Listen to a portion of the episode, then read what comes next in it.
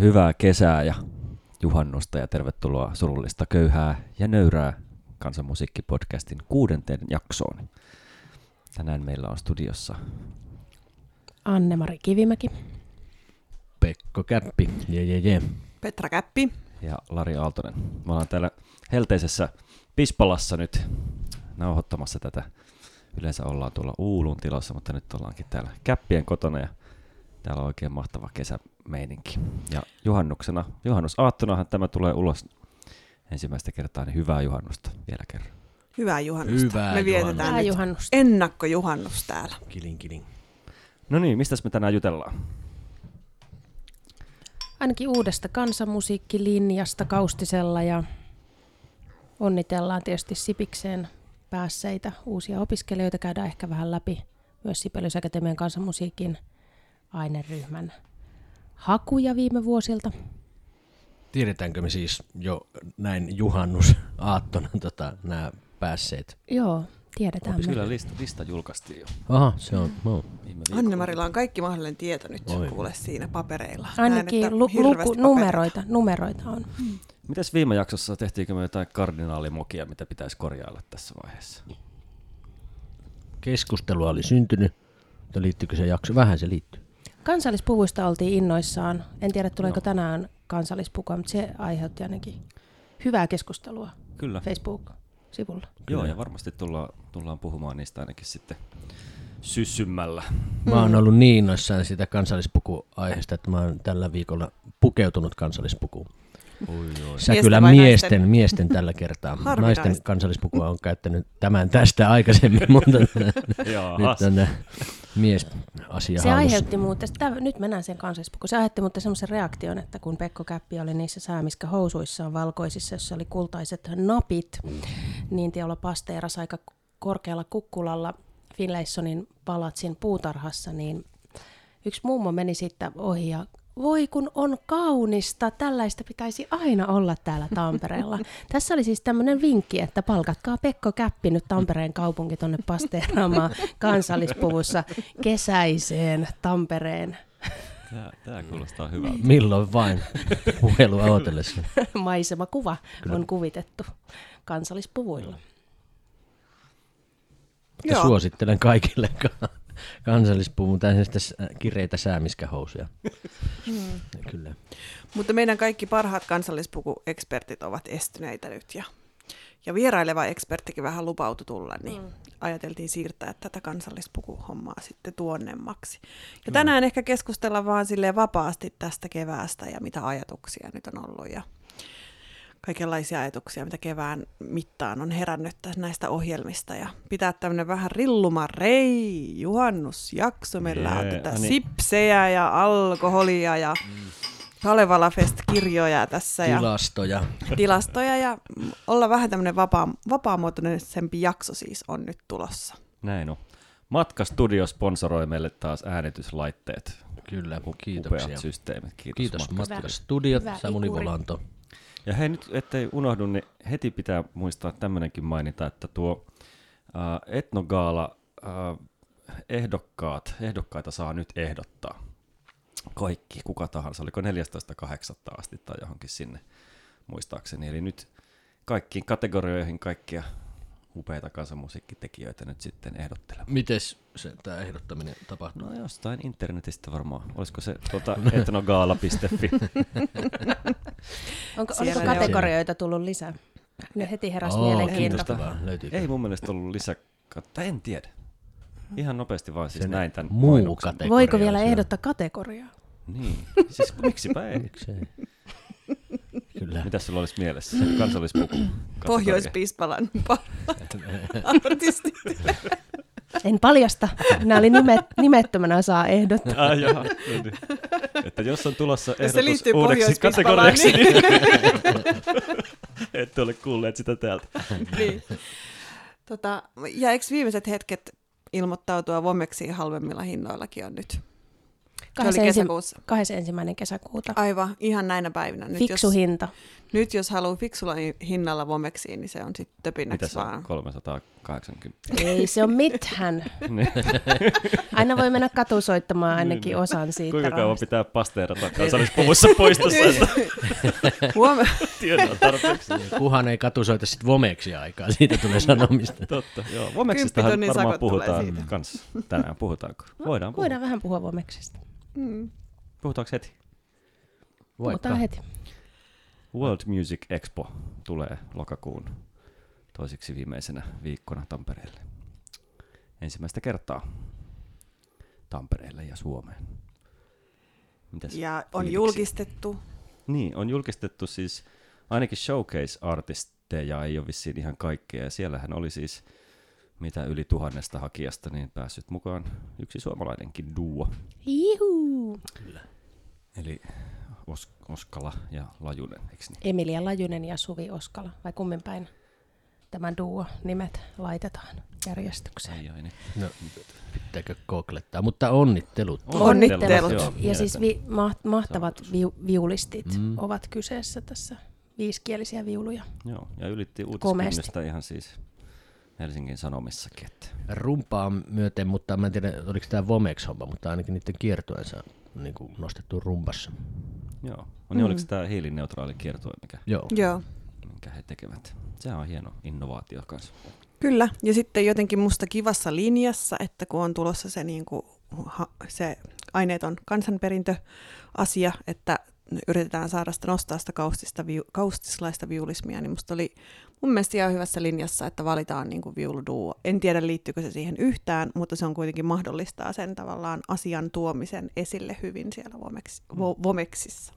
On, ja sitten ainakin itse tiedän henkilökohtaisesti, että Emilia Lajunen on tehnyt todella pitkää työtä, käynyt aina tuolla Vomeksissa edustamassa joka vuosi. Niin kauan kuin mä oon siellä käynyt, niin Emilia on ollut ja hän on tehnyt todella hyvää työtä, pohjatyötä siihen, että hän on siellä opiskellut, että miten Vomeksissa verkostoidutaan ja verkostoitunut ja kehittänyt. Niin tosi hienoa, että Emilian duo nyt pääsi tänä vuonna virallisen showcase-ohjelmaan. Voitto kotiin. Kyllä. Joo. Kyllä, hyvä. Sittenhän siellä on kaikenlaista esitelmää ja keikkoja. Onko teilläkin keikkoja siellä? Mitenkäs se meni? Sieltä ei ole tullut vielä mun mielestä, tai sitten jos on tullut, niin sitten ei ole ainakaan tänne kopsahtanut, mutta Regional Stage, eli sitten tämän virallisen showcase-ohjelman lisäksi valitaan sieltä Tampere-talon pieneen saliin sitten Pohjoismaista, jossa suomalaisilla bändeillä on siis vielä mahdollisuus muillakin päästä esiintymään. Niin ja avajaiset, niitä ei ole vielä julkaistu. Joo, ja onko siinä Regional Stagessa myös mukana Viro? Muistaakseni. No, onko niitä julkaistu? Oispa. Ei ole kumpiakaan julkaistu. Tämä on ainoa, mikä on julkaistu, mistä nyt puhuttiin. No. Että avajaiset ja Regional State, niin sitä vielä odotellaan. No onko teillä salatietoa? Salatiedettä. Aina on salatietoa, mutta hirveitä arvailuja. Kaikki arvailee. Filmisokeissi on sitten vielä. Siihen voi päästä. Vetämässä sinnekin lappu meikäläisellä. No. Ja konferenssi. Konfan tiedot tuli jo. Ai, viralliset. Niin, ei. Että ketä otettiin. Kyllä tuli. Tuliko? Kyllä. Onko siellä suomalaisia? Ainakin hylsyjä tuli. Me saatiin ainakin hylsyä Uululle. Mutta onko ne julkistettu vai onko tullut vaan ne? Ei se ehkä julkistettu. Niin, ei se ehkä julkistaa. Niin, eli sielläkin voi olla suomalaisia. Niin, varmasti on. Konferenssissa. Eli siellä on vielä monta on vetämässä. Sittenhän meillä on tietysti meidän omia salaisia jameja, ei vaiska. Mutta siis Folk Extreme järjestää ainakin tämmöiset Folk Extreme Underground Dance Partit, koska Folk Extremellä on paljon myös tanssia mukana, niin me järjestetään Vastavirralla tämmöiset tanssijatkot. Sinnehän ei paljon mahdu, mutta just ensimmäiset Vomex-vieraat, jotka sinne jaksaa sitten raahautua Tampere-talolta, on sinne Vastavirralle kuitenkin. Pääseehän sinne taksilla. 2,5 kilsaa matkaa. Tai sähköskootterilla kätevästi. Ei ihan pääse sinne asti. Niin se pitää jättää. Johonkin tuohon Rollikkahallilla. No otetaan Jenkka Kulkuen Rollikkahallilta Vastavirralle, niin saadaan sitten Vomex-vieraat. Mä haluaisin tehdä dokumentin siitä, kun ne kaikki Vomex-vieraat saapuu niillä takseilla sinne Vastavirralle ja sitten ne menee sinne vessaan, missä ei ole niitä lukkoja ja sitten ne miettii ne kaikki naiset niissä korkokengissä ja hameissaan. Miten ne käy pissalla siellä vessassa, mitä ei saa kiinni niitä ovia. Nyt oli upea dokumentti. Okei, tässä siis Pauli Hohkaselle. Pauli Hohkanen. Se on ihana paikka Vastavirta. Tässä oli siis vinkki eteenpäin sinne dokumenttitekijöille. Mutta mitäs venueita siis se oli nyt varsinaisessa Vomexissa käytössä? Pakkahuone? Twin Stage, Pakkahuone ja sitten ilmeisesti se Twin Stagein toinen puolikas on kai sitten Tornihotellin konferenssitila. Aha. Ja telakalla on joku tämmöinen niinku lehdisten ja artistien tämmöinen ruokala, komentokeskus ja ruokala. Niin. Sitten on Tampere-talo iso sali. Pieni sali oli tosiaan se Regional Stage. Sitten on siellä Tampere-talolla vielä joku muukin. Mutta aika siinä pyörivät siinä. Mutta se on kyllä kiinnostavaa, että sitten saa nähdä, että onko siellä sellaisia, tuleeko siellä olemaan mitään sellaista konserttia tai mahdollisuutta sitten tavan kansan päästä kuuntelemaan mitään, vai onko se täysin niin kuin inside-touhuu täällä Sinnehän Suomessa? Myydään jonkun verran lippuja.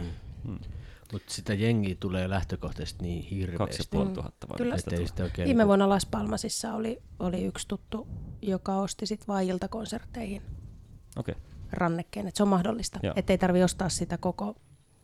Että ei tarvitse ostaa sitä, että pääsee sinne messuille, että jos ei halua sitä messukokemusta, niin sitten käy keikoilla, niin se on, niitä ilmeisesti myydään jonkun verran. Sillä aikaa, kun toi Pekko tuossa hankkiutuu eroa kimalaisesta, joka tänne lensi, niin Anne-Marihan voi kertoa vähän kokemuksia, että millaista siellä Vomexissa on. Vomexissa? Mitä siellä tapahtuu? Mikä siellä on niin ydin? No se on vähän, että et kuka ottaa mitäkin irti. Siellä on mahdollisuus ottaa irti mitä vaan. Päivällähän siellä on tämä päivämessut, jotka ne Music Finlandilla on aina siinä Ruotsin ja Norjan ja Pohjoismaiden ja siinä on Viro myös mukana, niin aina niillä on yleensä se messuständi siinä lähellä. Ja kun minä olen ollut Vomexissa osallisena, niin olen aina ollut siellä Music Finlandin standilla. Ja sitten se vaatii vähän sen, että jos siellä haluaa siellä messuilla kovasti keskustella ja verkostoitua, niin siellä pitää pistää jalat alle ja lähteä kiertelemään niitä standeja ja pistäytyä. Se on ihan hauskaa, että siellä voi sitten, että lähdenpä käymään vaikka tuolla Puolassa. Että menenpäs katsomaan, missä on Puolan standia. Sitten siellä voi käydä kuikuilemaan, että olisiko joku, joka esittää asiansa, että onko kiinnostunut vaikka levyn, että levy saadaan lisensoitua. Näin toki olen näin levyyhtiön edustajanakin siellä ollut ja sitten artistina tietysti kiinnostaa, että onko teillä minulle tai edustamalleni artistille sopivia festivaaleja. Ja se tarkoittaa sitä, että siellä tavataan ihan todella paljon ihmisiä ja siellä ehkä se ensimmäinen kerta ei riitä. Voi jollakin riittääkin, mutta et siihen, että siitä saisi sitä aina täyden hyödyn irti. Niin. Antakaas vähän...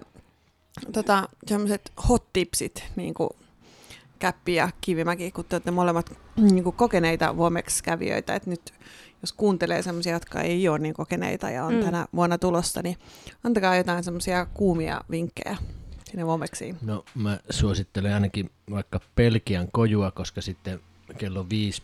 Ai niin, mä en tiedä miten tämä niinku Suomen alkoholilainsäädäntö, mutta... No mut vuoden päähän. Niin joo. Niin sitten Belgian kojussa esimerkiksi saa niinku loistavaa bisseä sitten sen kello 5 jälkeen. Sitten belgialaisia oluita. Eikö se ole niin, että ne ei saa tuoda mitään omia alkoholijuomia, että Tampere-talon kautta menee kaikki alkoholijuomat, niin silloin ei varmaan tänään, koska ollaan Suomessa, niin ilmeisesti ei ole mitään paikallisia hyviä alkoholijuomia. Italian kojulla vuoltiin jotain Parman kinkkoja, sai krappaa ja sitten jolla jotkut teki niinku semmoista niinku käsin painettua espressoa. Ja... Eli nämä on niinku ruoka- ja kahvimessut sitten myös. Lähinnä joo. Joo, mä oon varmaan ehkä huonoin tommonen niinku messuihminen, kyllä mä niinku oon monet messut käynyt. Siis no, Käpin vinkit oli syökää kinkkua ja juokaa olutta. Kyllä. Sitä mitä mä siellä itse henkkohtaisesti tykkään eniten tehdä on kuitenkin se illalla tapahtuu. No päivällä on tietysti päiväkonsertteja, mutta illalla on enemmän niitä showcase-konsertteja. On ne sitten off tai virallinen virallisessa ohjelmistossa, niin minä henkkohtaisesti olen itselleni antanut semmoisen tehtävän, että mä kiertelen katsomassa, että miten ne showcase-esiintymiset hoidetaan. Ja ihan vaan, että jos joskus napsahtaa omalle kohdalle. Ja sitten ehkä muutenkin, että miten kansainvälisillä keikoilla toimitaan, että vähän niin kuin, että jos sitten joskus sattuu pääsee esiintymään muuallekin kuin Suomeen, niin sitten tietää vähän, että siellä voi niin kuin härskisti kopioida ja saada ideoita. Mulla on monia ideoita, mitä mä oon sieltä kuljettanut mukanani ja jalostanut, että mä aika paljon katson, että miten esiinnytään, miten puhutaan, miten hoidetaan se showcase. Tämä on niin kuin esiintyvälle taiteilijalle on ehkä paras tämän niin kuin vinkki, mitä mä voisin antaa. Mutta eikö ole mitään verkostoitumisvinkkejä? Miten parhaiten löytää kontakteja sieltä? No varmaan auttaa, jos on tehnyt vähän kotiläksyjä aikaisemmin, että katsoo ketään tulossa. Kello on parhaat kinkut. Niin.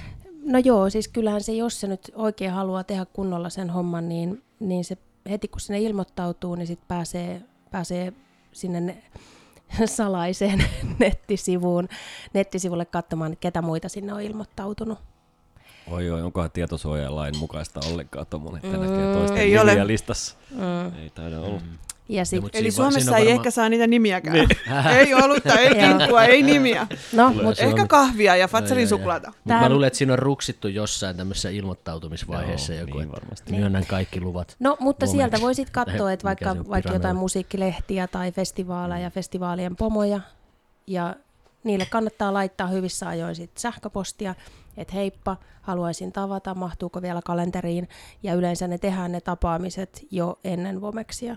Että sitten parhaimmilla tyypeillä varmaan on sitten niinku jo se kalenteri täynnä, ennen kuin ne menee Vomeksiin, että sitten siellä vaan sitten tavataan ihmisiä kalenterin mukaan. Ja sen lisäksi toki niitä spontaaneja tapaamisia, mutta ehkä ihan pelkästään semmoinen spontaani tapaaminen, niin se ei välttämättä sitten, se voi vähän turhauttaa, koska ne kysytyimmät ihmiset on jo varannut kalenterinsa.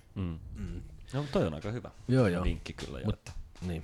Ja tälleen on itsekin siellä toiminut kyllä oikeasti. Että kinkun lisäksi. Mitkäs fiilikset noin muuten Vomexin tulosta Tampereella? Oletteko te innoissaan, että se tulee tähän naapuriin? Joo, hei meidän kaupunki, kyllä. No, mä oon innoissaan siitä, kun nämä globaalit ihmiset näkee lokakuisen mansen.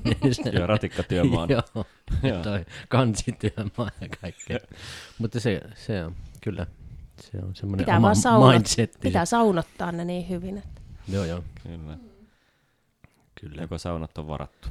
Varmasti on, kuule kaikki ovat varanneet jo saunansa. Jos joku ei ole varannut, niin tässä on yksi vinkki, että varaa äkkiä saunavuorosi. Mutta Tampereella on loputtomasti hienoja saunoja. Jos kaikki muut on varattu, niin sitten kelluva sauna.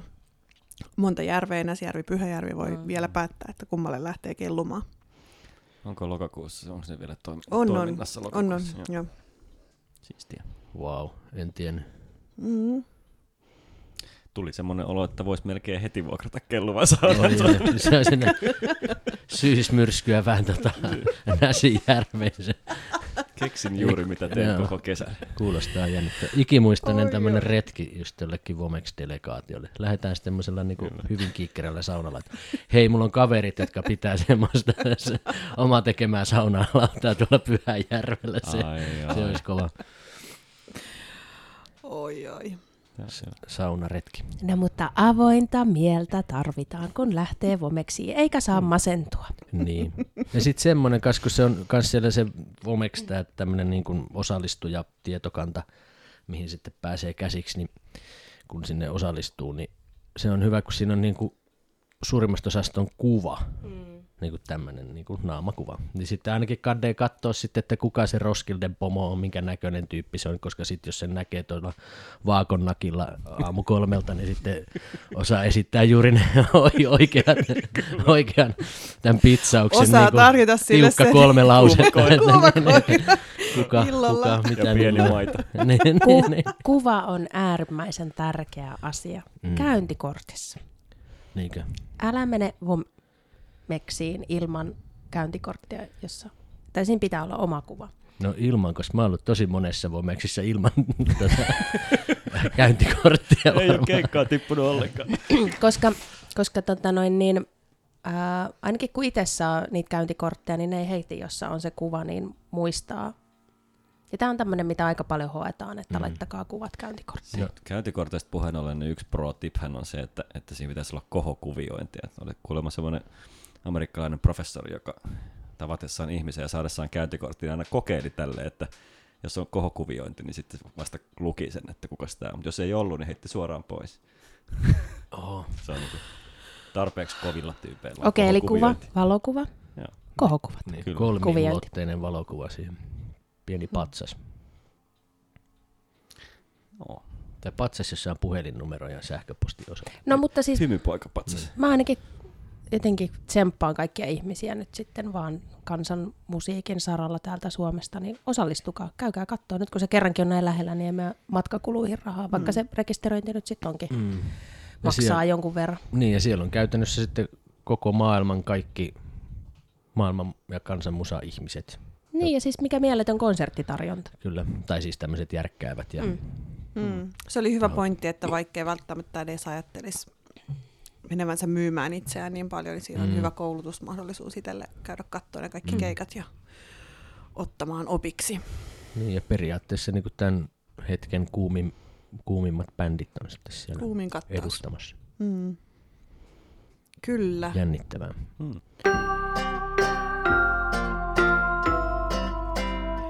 Siirrytäänkö eteenpäin kuumimmasta kattauksesta juhannuskokkoon vai koulutusasioihin? No hei, uusia asioita, joita on vielä, kun kerta Vomeksiin on vielä fiksut hinnat menossa, niin nythän on tullut uusi kansanmusiikkilinja Kaustiselle. Ja sinnehän on vielä haku. Opintoihin haetaan 8. heinäkuuta mennessä Kaustisen opiston hakulomakkeella, ja täällä on ihan internet-sivu kerrottu, tai sähköisellä hakulomakkeella Vilmassa. Mutta sinne Kaustisen kansanmusiikkilinjan Kaustisen opisto.fi, niin sieltä löytyy enemmän tietoa, mutta minulla on oikein tässä mustaa valkoisella. Tule opiskelemaan yhtyesoittoa, laulua, tanssia ja käytännönläheistä teoriaa Suomen ja sen lähialueiden kansanmusiikin historiasta. Ja tämän kansanmusiikkilinjan opettajina toimivat Pilvi Järvelä, ja Pilvi toimii vastuuopettajana, Esko Järvelä, Maija Pokela ja Arto Järvelä. Ja tässä kerrotaan, että he ovat kaikki kansainvälisesti menestyneitä ja ansioituneita pitkän linjan kansanmuusikoita. Ja mukana tässä kansanmusiikkilinjassa on myös vierailevia opettajia. Opintoihin sisältyy runsaasti soittamista ja esiintymisiä erilaisissa kokoonpanoissa. Opinnoista saat vauhtia jatko-opintoihin tai voit viettää hauskan ja kehittävän välivuoden. Ja tämä tosiaan alkaa syksyllä 16. syyskuuta ja kestääpi koko vuoden sinne toukokuun alkuun asti tämä uusi kansanmusiikkilinja.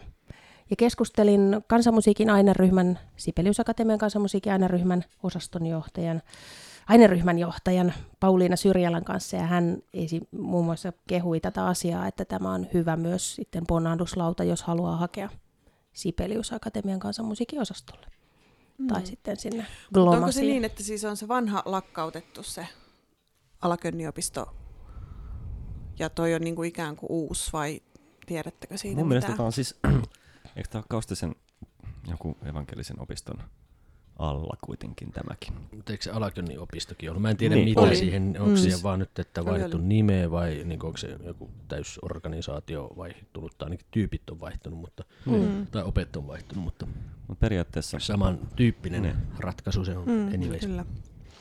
Niinpä, ja siellähän on ollut tosi eri-ikäisiä ihmisiä, Timo Rautiainenkin viime vuosina, että selkeästi semmoinen opintokokonaisuus, joka sopii monen ikäisille ja monenlaista elämäntilanteessa oleville ihmisille. Ja muistan, että Rautiainen hirveän avoimesti kiitteli sitä opiskeluvuottansa monissa haastatteluissa, mikä oli hauskaa.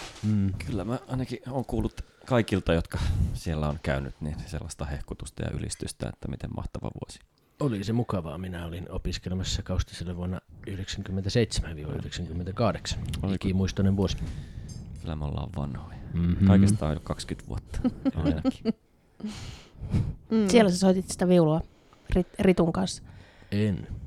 En mä soitin salaa viulua sinne. Koska Kaustisella. Ei millään tunneilla. Niin, kyllä. Ei käynyt ainakaan viulu- eikä laulutunneilla. Laulutunneilla kävin. Tellu Turkan tunneilla. Okei. Joo. Kaustiselle siis vaan kaikki viettämään upeaa vuotta. Suosittelen. Joo, ja noi opettajathan on ihan mitä mainioimmat. Mm. Ja Pilvihän, tämä vastuuopettaja, niin erityisesti voin lämpimästi suositella. Pilvi Järvelä on kyllä mahtava tyyppi ja hyvä pedagogi. Joo, ja sitä mä mietin, että sillähän on just tällä Kaustisen kansanmusalinjalla tai Alakönnin opistolla, mikä se aikaisemmin on ollut, niin on ollut kyllä aika vaikuttava historia, tai siis vaan niitä katsoo niitä ihmisiä, jotka on sen käynyt, ja sitten tosi moni on päätynyt sitten ikään kuin tekemään työksensä jotain, joka liittyy kansanmusiikkiin, tutkimaan tai soittamaan tai opettamaan tai mitä tahansa. Mm. Joo. Puhutaanko vielä sitten tästä Sibelius-akatemiasta vähän tähän putkeen, kun päästiin kouluasioista puhumaan? Joo. Podcast-tiimellyksessä alkoi kiinnostaa myös, että mitäs kuuluu taideyliopiston Sibelius-akatemian kansanmusiikin aineryhmälle, ja sittenhän siellä on tullut vielä uutena aineena muutamia vuosia sitten tämä Global Music eli GLOMAS, ja päätin vähän etsiä tietoa ja löysin hakeneista ja hyväksytyistä tietoa vuodesta 2013 lähtien.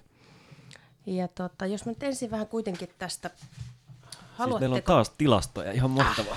Meillä on Anne-Marilla on tuossa niin näyttää monta kymmentä sivua siis tilastoja ja erilaisia papereita. Nyt pitää ehkä kuitenkin ottaa lasillinen viiniä, kun tulee tilastoja. Pitkä juhannus tulee nyt. Ottakaa mullekin. Ottakaa te viinit. Mä kerron täältä ensin, että mitä nämä tarkoittaa tämä GLOMAS ja kansanmusiikki, opiskelu. Ja jos se nyt otetaan ihan sieltä Sibelius-akatemian omilta sivuilta, niin mä täältä vähän valikoiden luen heidän omia kirjoituksiaan. Se on viinin lorotusta, jos joku kuulee jotain lorotusta, niin ei ole veneessä vielä. Joo, tämä on kivaa kuvitusta tälle opiskelulle, koska olen itsekin opiskellut siellä Sibelius-akatemiassa. Sopii tunnelmaan. Eli täällä sanotaan näin tästä Global Music-koulutuksesta, eli GLOMASista tuttavallisesti. Oletko kiinnostunut laajasti eri musiikkityyleistä, musiikin hyödyntämisestä eri kulttuureissa ja yhteiskunnan eri osa-alueilla, ja musiikin tekemisestä erilaisista perinteistä ja kulttuuritaustoista tulevien kanssa? Sibelius-akatemia tarjoaa 2 eri Global Music-koulutusohjelmaa, kuten myös kansanmusiikki tarjoaa. 5,5-vuotinen koulutusohjelma johtaa sekä kandidaatin että maisterin tutkintoon, ja 2,5-vuotinen ohjelma johtaa maisterin tutkintoon. Ja GLOMASista sanotaan vielä, että sen keskiössä on kulttuurinen moninaisuus. Tavoitteena on kasvattaa monitaitoisia, visionäärisiä muusikkoja ja pedagogeja, joilla on vahva globaaliin tietoisuuteen perustuva vastuuntunto. Ja täällä vielä kirjoitetaan, jos sitten haluatte tietää, että mitä sillä koulutuksella tehdään näin työelämän kannalta, niin täällä kerrotaan, että GLOMAS-ohjelmasta valmistuneella on hyvät valmiudet luoda kansainvälistä uraa monitaitoisena esiintyjänä, yhteistyökumppanina, projektin johtajana, pedagogina ja luovana yrittäjänä. Tässä oli nyt kova lupaus. Niin. Hieno kuvaus ja inspiroiva. Ja luvataan paljon monenlaisia asioita monipuolisesti. Mua ainakin jotenkin heti viehätti tämä myyntipuhe tässä, että voisin jopa itsekin hakea. Mm. Niin. Sinne on, mun ymmärtääkseni, onko sulla siellä tilastoja, että kuinka paljon sinne on tunkua sitten ollut näissä? No, GLOMAS-tilastohan löytyy täältä. No, mulla on siis tosiaan vuodesta 2013. Niin silloin on tähän, mä en tiedä. Siis tämä Kandi-ohjelmahan tuli vasta, sehän oli ensin pelkkä maisteriohjelma. Joo. Ja sitten se Kandi-ohjelma tuli vasta minä vuonna se tuli. 2016. Joo. Eli tässä on silloin Kandi-ohjelmaan, maisteriohjelmaan anteeksi, on 2013 hakenut 15 ja on hyväksytty 4. Ja sitten taas silloin, kun on tullut tämä 5,5-vuotinen tämä kandiohjelma, niin silloin siihen heti kandiin on hakenut 41. Ja sitten on tullut jo nousua siihen maisteriohjelmaan, niin 35. Silloin yhteensä hakenut vuonna 2016 Glomasiin 76. Ja hyväksyttiin? Yhteensä 11. Ja jos tänä vuonna katsoo, mulla on nyt ihan tuoreet tilastot sieltä Pauliina Syrjälältä, niin tänä vuonna Glomasiin ei hakenut yhtään siihen, ei ollut hakua ilmeisesti siihen maisteriohjelmaan, oli pelkästään kandi, ja nyt haki 58. Joo, ja vissiin aika silleen kansainvälisesti kirjaavaa porukkaa, että olen ainakin ymmärtänyt, että siellä on tosi paljon eri maista hakuja, ja sitten kun siinä oli just tämä ongelma siinä, tai ongelma, mutta silloin kun oli pelkkä maisteriohjelma, niin silloin ei siis pystynyt ottamaan sisään sellaisia ihmisiä, joilla ei ollut jotain sellaista tutkintoa, mikä pystyttiin hyväksi lukea. Ja sitten tosi monilla muusikoilla, jotka haki siis jostain muualta päin maailmaa, niin ei ole siis virallista musiikkikoulutusta, mutta tuohon kandiohjelmaan nyt tietysti pääsee sitten. Että se ikään kuin on tosi hieno juttu, että se tulee niinku vielä monipuolisempaa sakkia, koska niillä ei ole pakko olla siis yliopistokoulutusta pohjalla, vaan voi tulla sille ihan miltä pohjalta tahansa siihen, kunhan on siis hyviä. Mm. Et kyllä ainakin se, mitä mä oon sitä sakkia tavannut ja opettanutkin aina välillä siellä tai joka vuosi jotain luentoja käynyt siellä horisemassa, niin todella, todella kovaa muusikkosakkia kaikin puolin. Nyt mulla ei valitettavasti ole tässä sitä, että kuinka paljon sinne pääsi tänä vuonna sinne Glomasin puolelle, mutta jos joku ehtii sieltä Sibelius-Akatemian sivulta vaikka sen katsoo, niin nehän on sinne. Mutta me voin mennä sillä aikaa tänne kansanmusiikin puolelle. Niin, luetaanko ensin se, että mitenkä kansanmusiikki markkinoi itseään? Joo, eli täällä on sitten taas valikoidusti vähän sieltä nettisivulta, sitten kansanmusiikin koulutuksesta. Kiehtoako kansanmusiikki? Sibelius-Akatemiassa voit opiskella kansanmusiikin ammattilaiseksi monipuolisessa, monitaiteisessa ympäristössä omaa ääntäsi etsien. Olemme monella mittarilla maailman johtava kansanmusiikin koulutusta tarjoava yksikkö. Ja kansanmusiikin koulutusohjelma tarjoaa sinulle monimuotoisen tien kohti kansanmusiikin ammattilaisuutta. Opintojen perustana ovat Suomen ja lähialueiden historiset soitto- ja laulutyylit, mutta myös kansainvälisyys, monitaiteisuus ja uuden musiikin luominen ovat keskeinen osa koulutusta. Ja sitten täällä lukee, että kun olet valmistunut, niin voit työskennellä musiikin kentällä monipuolisesti esimerkiksi muusikkona, säveltäjänä, pedagogina, tutkijana, asiantuntijana ja kehittämistehtävissä erilaisissa organisaatioissa, yhteiskunnallisissa tehtävissä, erilaisissa rooleissa, taiteiden välisissä produktioissa, yhteisömuusikkona ja yrittäjänä. No wow, saako tämmöisen ihan pienen kritiikin tai palautteen antaa, no, mutta en ehkä aloittaisi tätä pitsausta sille, että kiinnostaako kansanmusiikki. Kiehtooko. Niin, kuulostaa joltain semmoiselta kohtaa kadulla jonkun ihmisen, ja, joka onko teillä hetki aikaa keskustella kansanmusiikista? Haluatko kuulla Jeesuksesta? Niin, vähän samantyyppinen alaisuus, joo. Tai ihan mikä vaan tämmöinen hahmo. Kyllä toi vähän tuossa oli selkeästi niin kuin, oli vähän toi Glomasin teksti ainakin herätti näin ensilukemalta minussa enemmän innostusta ja kiinnostusta. Niin, vaikka siinä oli niin kuin, molemmissa oli puhuttu siitä monimuotoisuudesta ja monipuolisuudesta, niin sitten se ehkä siinä niin kuin kansanmusiikin esittelytekstissä jää enemmän kysymykseksi, että mitä se on se monipuolisuus, koska sit siinä on kuitenkin rajattu hirveän selkeästi, että Suomi ja lähialueet, ja sitten ei ole tavallaan aukastu enempää, että mitä se kaikki monimuotoisuus on, että puhutaan monitaiteisuudesta, mutta sitäkään ei ole sitten kauheasti konkretiaa. Tai näin, ja sitten, joo, se oli ehkä jotenkin niinku konkreettisempi, semmoinen tartuttavampi se Glomasin kuvaus. Nyt selvisi tämä Glomas hakijoiden, tai siis valittujen määrä. Nyt päätti se hävisi. 6 kappaletta. Joo, ja varasijalla 2. Joo, ja 58 hakijoita. Mutta mikäs tää nyt, tää on tänne ehdollinen valinta tarkoittaa varmaan nofo. Se tulee sitten tässä, kuuluu osana tähän, taas sitten se lasketaan tänne kansanmusiikkiin. Joo, ja kansanmusiikki on kanssa 6 ja sitten 2,5-vuotinen ilmeisesti. 1. Joo. Ja sitten nofo on 2. Joo. Kirkkomusiikki on 10. Mutta vielä tähän kansanmusiikin mainostamiseen siellä nettisivuilla, niin sieltähän löytyi sitten vielä kansanmusiikin soittolista, YouTube-soittolista. No mitä? No niin, ja minähän aivan innokkaana sinne sitten, koska oli tästä omasta oppilaitoksestani kyse, niin nythän oli semmoinen homma, että siellä oli 9 linkkiä vuosilta 2015-2017. Yksi linkki oli alumnipuhe. Kun mä jotenkin ajattelin, että tämä on nyt tämmöinen markkinointi, että tässä markkinoidaan, että kun sieltä on tullut ihan valtavan suosittuja kansainvälistä uraa tekeviä ihmisiä ja todella hyviä pedagogeja ja niin edespäin, niin sitten tämä nyt ehkä tämä YouTube-kanava, mä en tiedä kuka tämän on tehnyt, että onko tämä joku Sibelius-Akatemian yleisesti tekemä ja lätkimä vaan sinne kansanmusiikin niin kuin otsikon alle. Mutta siellä oli siis alumnipuhe, sitten siellä oli tämmöinen yksi suomalais-ukrainainen vierailu. Siellä oli yhtyeluokassa opetettiin, mutta siinäkään ei oikein kerrottu, että mistä se porukka oli tullut vierailemaan ja opettamaan laulua. Ja sitten siellä oli kansanmusiikin aineryhmän esittelytilaisuudet vuodelta 2016 ja 2017.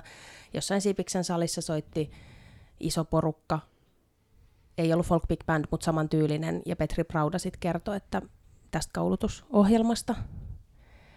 Ja sitten siellä oli yksi opiskelija, joka esitteli sitten tätä Glomasin,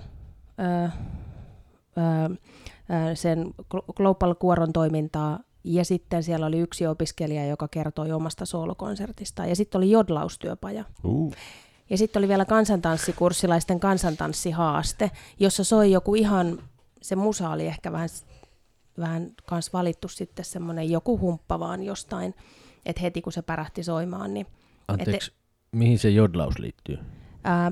Itävaltaan, Sveitsiin. Mä en tiedä, mutta tämä oli nyt ehkä tämä on hirveän hyvä idea, sanotaan. Mä olin aivan innoissani, että tämmöinen mahtava soittolista, että tähän sit antaa jo paljon nykypäivänä, että sä näet ja kuulet, että minkälaista tuotosta ja tuotetta tuolta tulee. On ne sitten jo valmistuneita ajat sitten 90-luvun alussa tai vaikka nyt opiskelevia. Mutta tämä ei nyt ollutkaan ihan tämmöinen, että vinkkinä nyt sitten, mainitsin tästä kyllä jo Pauliinalle puhelimessa, ja hän ei uutena aineryhmän johtajana nyt ollut tähän vielä ehtinyt tarttua, eikä ollut ehkä ihan kovin tietoinenkaan tästä kyseisestä soittolistasta, mutta se kannattaa laittaa kuntoon. Niin, sillä voisi olla vähän enemmänkin vaikutusta, jos se olisi silleen. Paljon sinne kansanmusiikin aineryhmään sitten haettiin, oli hakuja? No tänä vuonnahan sinne haki siihen 5,5-vuotiseen koulutukseen haki 30 ja 6 valittiin.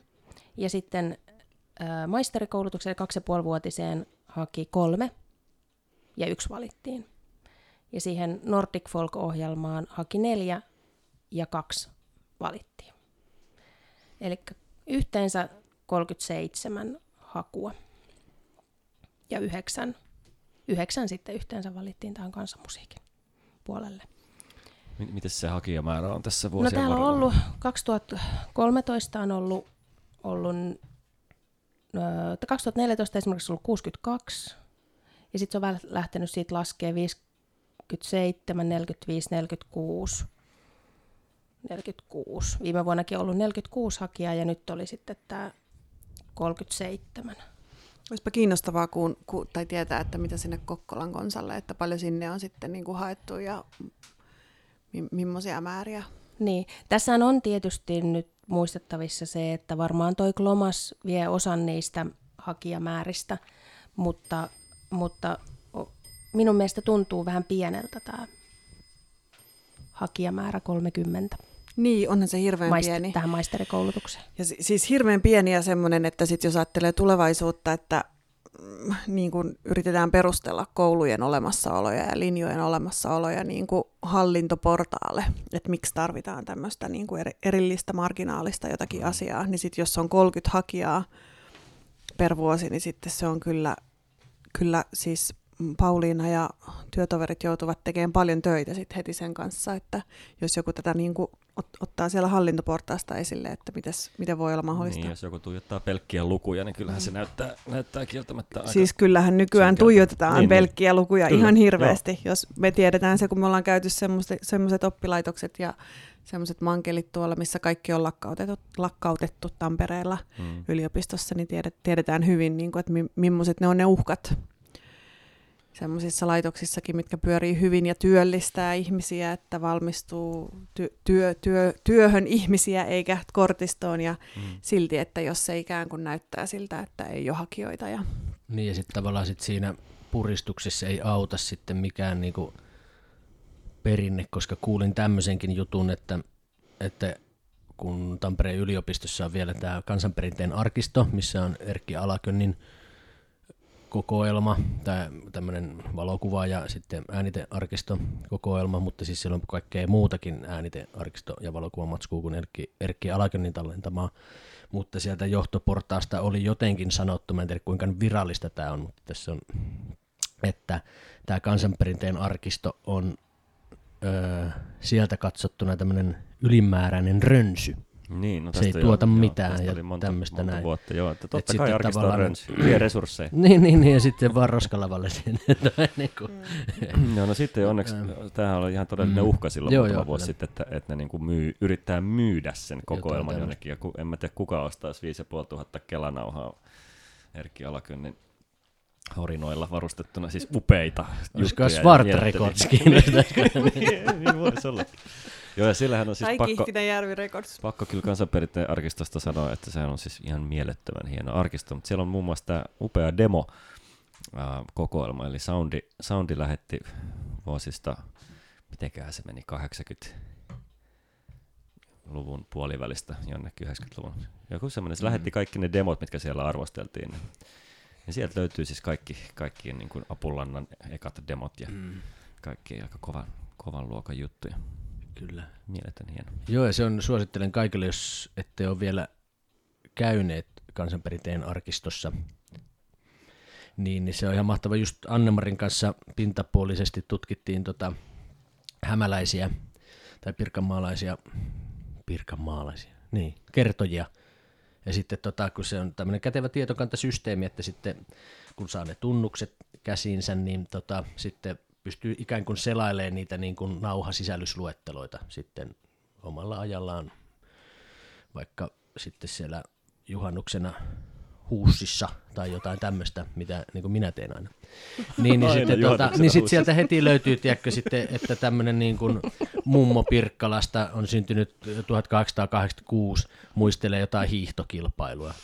Mikä nyt ehkä tälleen niin kuin kansantaloudellisesti on merkittävää, mutta mun mielestä sairaan hienoa.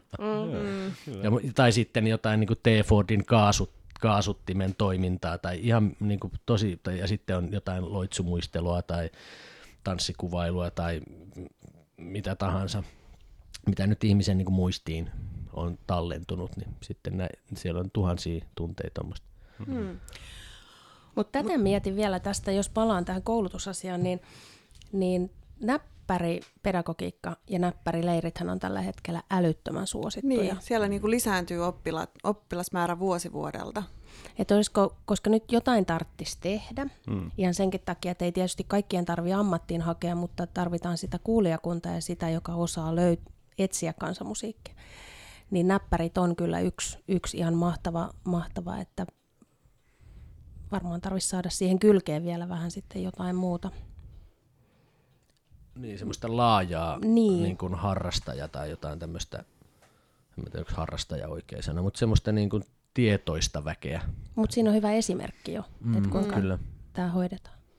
Niin, mä oon aina, tai siis ajatellut viime vuosina, että yksi semmoinen niin kuin kansanmusiikkikentän ongelma on se, että ne semmoiset niin kuin kansalliset jotkut rakenteet ja yhteistyö puuttuu ja se semmoinen niin kuin yhteinen semmoinen visio, että olisi jotenkin semmoista niin kuin yhteistyötä, jossa olisi just niin kuin näppärit ja kansanmusiikki-instituutti ja Kokkola ja Siba ja että olisi tämmöisiä niin kuin vuosittaisia jotain kokoontumisajoja, missä visioitaisiin, että kaikki ikään kuin sellaiset merkittävät koulutusta antavat oppilaitokset ja toimijat olisi paikalla ja niin kuin rakennettaisiin jotain semmoista, niin kuin, mutta sitä Vilma Timonen yritti vähän rakentaa ainakin joka vuosi sitten, mutta ei se ottanut oikein tuulta alle, siihen ei ole niin kuin resursseja, mutta eikö nyt tämän tästä ollut jotain tämmöisiä? Niin mun mielestä on kyllä sellaisia tapaamisia. Mäkin ollut jossain tämmöisissä.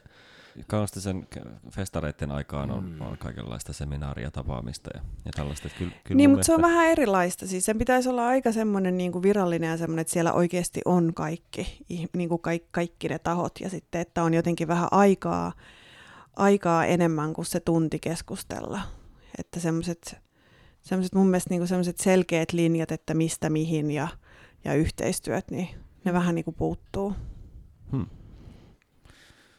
Kysyit sitä Kokkolaa jo aikapäiviä sitten, mutta nyt mulla ei ole kyllä tietoa, että mikä on ollut Kokkolan hakijamäärä. Mutta eikö se Kokkolassa edelleenkin, että siinä on se ammattikorkeakoulu ja sitten on tämä toisen asteen koulutus kansanmusiikissa. Mites Joensuu, onko siellä enää mitään? Mitäs sille tapahtuu? Se on loppu. Että koulutusta on niin kuin kuitenkin 10 vuoden aikana tavallaan supistettu, koska sitä Kokkolan linjaakin supistettiin. Että sitä koulutusta on supistettu, mutta myöskin niin kuin ikään kuin ammattiopiskelijoiden määrät silti Siballa, jos ne laskee, niin se on jännä, koska niitä tavallaan aloituspaikkojakin on kuitenkin jo paljon vähemmän kuin vaikka 10 vuotta sitten. Et silloin se kertoo siitä, että se niin kuin monesta kohdasta ikään kuin vähenee se niin kuin ihmisten määrä, jotka ammattilaiseksi haluaa. No mä oon ollut itse ihan loistavassa projektissa, jota olisi suonut, että niitä olisi tullut sit paljon enemmän ja se olisi jotenkin levinnyt ja sille olisi keksitty sitten muukin rahoituspohja kuin EU-rahoitteinen hanke. Eli mä olin 2002-2005 Etelä-Pohjanmaalla Kyläpelimannit hankkeessa, kansanmusiikin kehittämishankkeessa. Siinä oli 2 hanketta. Ensin oli vuoden hanke ja sitten oli 2,5 vuoden hanke. Ja sen aikana niin sieltä me saatiin Pia Kleemolan kanssa, me oltiin Kyläpelimanneja ja Mika Virkkala oli projektipäällikkönä, niin me saatiin siellä kyllä aika paljon aikaan erilaisilla lastenleireillä ja sieltä on noussut semmoista nuorta polvea, jotka nyt on opiskellut Sipiksellä tai jopa valmistunut sieltä.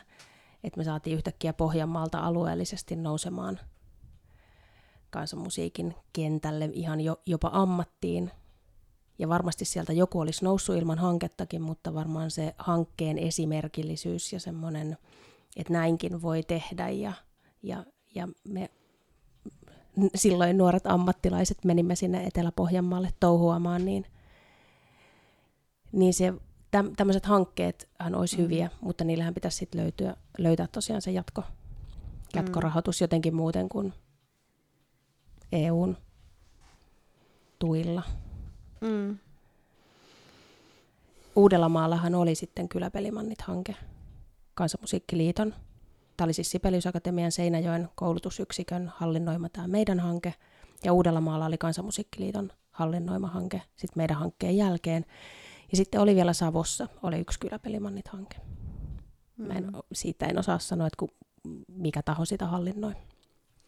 Mites jotenkin nyt, että hakijamäärät jo laskee ja näin, mutta mitenkäs sitten niin kuin vaikka festarit, kansanmusiikkifestarit, eikö niissä ole kuitenkin, Kaustinenhan on taas tehnyt vahvaa työtä tässä nyt muutamien vaikeiden vuosien tai vuosikymmenien paluuta ikään kuin tässä sellaiseen niin kuin aika määräävään asemaan, että mitä kansanmusaskenessä tapahtuu. Ja siis kävijämäärät on ollut hurjas nousussa, eikö se ole? Se ei niin kuin korreloi jotenkin tämän kanssa. Ja Kihauksenkin ne aallonpohjavuodet on niin kuin ohitettu. Et siinähän oli se hetki, kun ne oli festarit peräkkäin vähän niin kuin pohjilla ja siitä on molemmat noussut ylöspäin. Ja mites Haapavesi, eikö sielläkin? Sinnikkäästi jatkaa laatulinjalla. Niin. Eli periaatteessa niin kuin silleen näyttäisi, että yleisö kuitenkin löytää ainakin festareille. Niinpä. Onko syntynyt sitten mitään nyt uusia pienempiä. Urban Folk Festival ainakin se Helsingin. Eikö se ole Urban Folk Festival niminen? Se on ainakin uusi. Juuri nyt. Ja Sommelo-festivaali jatkaa. Sommelo, mutta Sommelo on jo tämmöinen vakiinnuttanut paikka. Niin, sanoin vaan kun se puuttui tuosta äskeisestä listasta. Jutajaisethan laitettiin uudestaan pystyyn, oli viime syksynä. Se siirtyi syksylle. Et ne oli silloin kesällä aika isotkin pirskeet aikoinaan Rovaniemellä, mutta sitä on uusi voimin. En tiedä, tuleeko nyt tänään. Mutta siinä oli rahojen väärinkäytös, eikä siinä tavallaan konkurssi. Niin, että siinä oli kavallus, että siinä ei ollut tavallaan siitä kiinni. Se on ollut iso ja suosittu festivaali kuitenkin. Että siinä ei ollut niinku yleisökadosta kysymys siinä niiden väliaikaisessa konkurssissa. Tämä on vaan silleen jännä, että Pispalassa otti sen. Niin. Niin on, siis on. Nyt jos ruvetaan luettelemaan, niin kyllähän me löydetään vielä 20 lisääkin siis upeita festivaalia Suomen maasta, jossa on kansanmusiikki. Mutta siis jotenkin tämä, että kun tästä nyt ollaan puhuttu, en muista ollaanko tässä podcastissa koskaan puhuttu, mutta ikään kuin siitä, että kansanmusiikillahan menee ihan sika hyvin. No puhuttiin me silloin varmaan ekassa jaksossa. Että tavallaan hirveästi koko ajan bändejä ja paljon keikkoja ja festivaaleja ja levyjä tulee hulluna ja radiosoittoa on ja lehdissä kirjoitetaan. Tavallaan niin kuin paljon enemmän tapahtuu kuin ennen koskaan aiemmin. Ja jotenkin silleen, että mehän lähdettiin tätä tekemään, tätä ohjelmaakin vähän silleen, että ei me nyt ainakaan ruveta valittaa siitä, että menisi huonosti, että se pitäisi jotenkin pitää tätä esillä. Periaatteessa näyttää siltä, että kaikki menee tosi hyvin, mutta sitten tämä on niin kuin yllättävää tämä koulutus. Tämä on niin kuin semmoinen joku erillinen oma juttunsa nyt. Mikä mahtaa olla mutta syyn? Sitten on kuitenkin paljon sitä, myöskin sitä niin kuin keskustelua, missä valitetaan tosi paljon ja nähdään asiat tosi negatiivisesti, niin kuin kansanmusiikin nykytilanne ja työllisyysmahdollisuudet ja niin kuin just, että Sibelius-Akatemiassakin kuulee paljon sitä, että siellä koetaan kuitenkin, että joudutaan jotenkin ahtaamalle ja rahoituksesta joutuu ehkä enemmän taistelemaan ja on eri lailla uhottu asema, että monet kuitenkin kokee niin, että tämä on ala, jolla on hankala työllistyä tai niin kuin hankala löytää mahdollisuuksia. Se on niin varmaan muuttunut se, ehkä tuommoinen kuva myös, ammattikansanmuusikon kuva, että jos siinä koulutuksessa pitäisi sitten vielä niin kuin enemmän tarkentaa siihen yrittäjyyteen, ja siihen, että kuinka työllistät itsesi, koska koko ajan tulee enemmän ja enemmän kansanmuusikoita. Silloin 80-luvulla, kun koulutusohjelma alkoi, niin ensimmäiset, jotka valmistuivat, niin ne on vieläkin melkeinpä siellä lehtoreina. Ja aika pitkälti siinä sitten 90-luvun alkupuolelta niin ihmiset on työllistynyt Sibelius-Akatemian kansanmusiikin osastolle, mutta jossain vaiheessahan sinne ei voi kaikki jäädä, eikä sinne Helsinkiinkään kannata kaikkien jäädä, niin silloin tulee eteen uudet ongelmat, ja ehkä tämä on semmoinen, mikä pitää sitten vaan huomioida siinä, kuinka markkinoidaan sitä koulutusta, mutta myös siinä koulutussisällössä. Tämä tarkkaan miettiä, että ottaa selvää, että onko nyt oikeasti ihmisiä, jotka pärjää kansanmusiikilla ja miten he sen tekevät. ja niin kuin käyttää hyödyksi semmoista tietotaitoa, mitä löytyy, koska kyllähän ammattikansanmuusikoita ja sillä eläviä Suomen maasta löytyy. Onko tässä sitten yksi asia, mihin pitää kiinnittää huomiota? Niin, ja eikä niin se koko kuvan kannalta tai tämän koko kulttuuri-ilmiön kannalta se koulutus on vain yksi osa. Että sitten mun mielestä, että jos väkimäärä niin kuin festareilla lisääntyy ja ikään kuin ihmiset ostaa levyjä, kuuntelee musaa ja tulee keikoille, niin että sekin on ihan hirveän tärkeää. Että sitä ei tavallaan sitten taas koulutuksella pysty välttämättä ainakaan yksin saamaan aikaa. Että sitten, että toisaalta voiko se olla sitten niin, että jos on jotain, että tämä niin kuin kiinnostus on kasvanut, niin sitten tavallaan ei kiinnitetä sitten siihen kouluttautumista ei koeta sitten niin tärkeäksi tai jotain tämmöistä.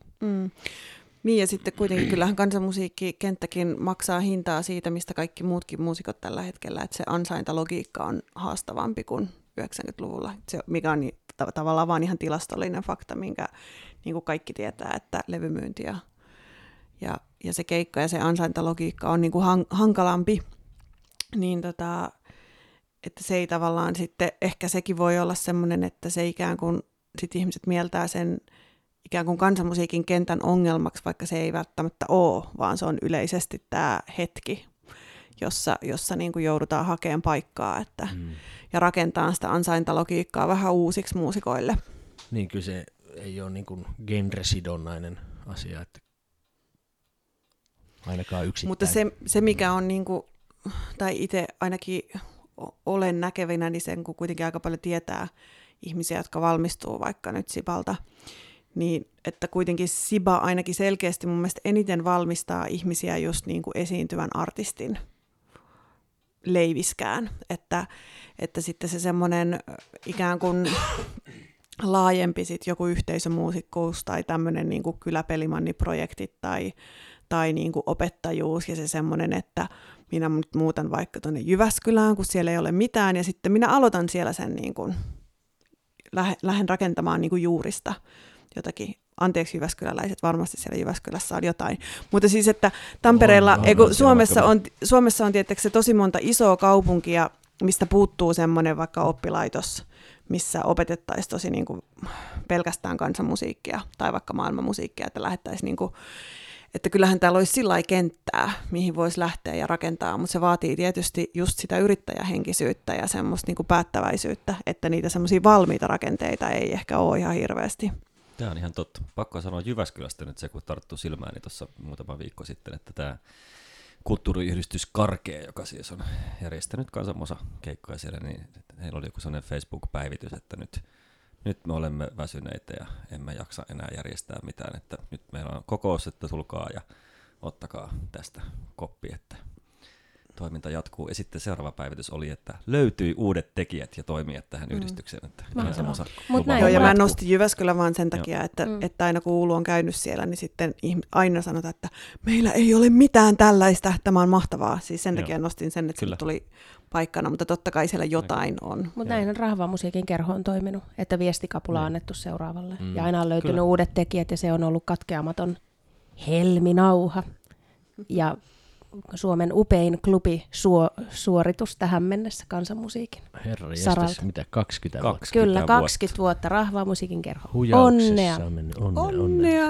Mutta vielä tästä koulutusasiasta, että Keski-Pohjanmaan ammattikorkeakoulu Kokkolahan tuottaa pedagogeja. Ja taas sitten Sibelius-Akatemiaan saat valita pedagogikoulutuksen, mutta ei sieltä ihan hirveän moni ruksissa sitä pedagogikoulutusta, vaan se on se ammattikoulu, muusikkous sieltä, mikä meillä jokaisella sitten on se koulutus, että siinä on myöskin varmaan se, että helposti tulee valittua se muusikon koulutus. Kyllä. Ja se voi tuoda sitten just noita ongelmia, mitä sanoit. Pelkän taiteilijan tie on aina kivisempi kuin se, että... Mutta siellä on mahdollisuus valita myös tutkimuspainotteinen tai sitten pedagoginen. Mutta ehkä ne ei sitten houkuta, kun on mahdollisuus olla taiteilija. Ai että, ihanaa homma. Mutta se on ehkä just semmoinen, mikä pitäisi tavallaan hirveän selkeästi taidekouluissa sanoa, niin kuin kaikissa taideyliopistoissa, että just opiskelijoille, nuorille ihmisille, että nyt miettikää niin kuin tarkasti.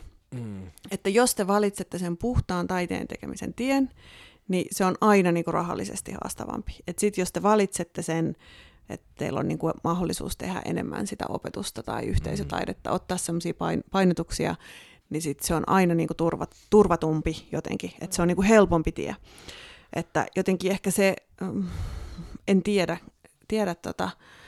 meille sanottiin hyvin, tai niin kuin omissa opiskeluissa tuotiin hyvin niin kuin jo hakuoppaassa selville, että tämä ei valmista mihinkään. Ja sitten tavallaan, että se oli niin kuin hyvin... Se oli hieno lause. Siinä oli mun mielestä hieno, että näin sanottiin, koska se, siihen on itsekin tavallaan kiinnittänyt huomiota, mutta sitten jatkettiin sitä lausetta. Mutta nämä tyypit, jotka on täältä valmistunut, on työllistynyt tällä lailla ja tällä lailla ja tällä lailla. Niin, siinä sanottiin, että pitää miettiä ja ottaa sellaisia sivuaineita, siis nyt puhutaan etnomusikologian oppiaineista. Siis jota ei enää ole olemassa Tampereella. Silloisella niin kansanperinteen laitoksella. Niin, että tavallaan, että sillä saa niin kuin hyvän pohjan johonkin asioihin siitä etnomusikologian asioista, mutta sitten siinä just suositeltiin, että vaikka journalistiikkaa tai tällaista, että jos haluaa vaikka tähtää musiikkitoimittajaksi tai miten vaan, niin tai kieliä tai miten vaan sitten. Mm. Mutta kaikki oli silloin ainakin hyvin tietoisia ja sillain niinku teki niitä valintoja, vaikka me ei oltukaan yhtään huolissaan, mikä on erona sitten meidän jälkeen tulleille sukupolville, jotka on aina vaan enemmän ja enemmän huolissaan just niin kuin omasta työllisyydestä tai työllistymisestä, mutta jotenkin kuitenkin ehkä tietoisia niiden valintojen kanssa. Niin, tosin meillähän oli siis, mehän elettiin sellaista vapaan yliopiston aikaa, että oli vapaat sivuaineoikeudet ja opiskeluaikoja ei rajoitettu ja jotenkin sehän on tiukentunut tässä 20 vuodessa hupsista. Siitä on 20 vuotta, kun aloitettiin, niin siinä ajassa on tapahtunut ihan mielettömän paljon yliopistossa, ja mielestäni ei hyvään suuntaan. Yksi fakta Sibelius-Akatemiasta vuodelta 2018. Sibelius-Akatemian koulutusohjelmiin, eli koko taloon, pyrki yhteensä 1197 hakijaa, joista 174, eli 14,5% valittiin opiskelemaan. Suosituimpia koulutusohjelmia olivat klassisen musiikin instrumenttiopinnot, yhteensä 405 hakijaa. Siellä on pitkä liuta instrumentteja. Ja musiikkikasvatus, 266 hakijaa. Mm. Ja musiikkikasvatushan on todella laaja. Ja siellähän on myös kansanmusiikki. Että nyt kun, jos puhutaan kansanmusiikin koulutuksesta, niin siellähän on myös kansanmusiikin koulutus musiikkikasvattajille. Eeva-Leena Pokelahan oli siellä lehtorina ja nyt ainakin viime syksynä Aili Järvelä. Siellä oli Eeva-Leenan tilalla ja haettiinko sinne nyt sitten, taittiin hakea kansanmusiikin tuntiopettajaa musiikkikasvatukseen. Eli siinä oli yksi työpaikka ja sitten se, että sieltä hän nyt näille kyllä opettajille opetetaan myös. Oliko se maailmanmusiikin? Niin maailmanmusiikin. Se oli maailmanmusiikin tuntiopettaja mun mielestä. Eikö totta, se on maailmanmusiikin, kyllä. Ja sitten myös tämä Mauno Järvelähän on ollut ehkä enemmän musiikkikasvatuksen kanssa tekemisissä kuin kansanmusiikkiosaston. Mm. Joo.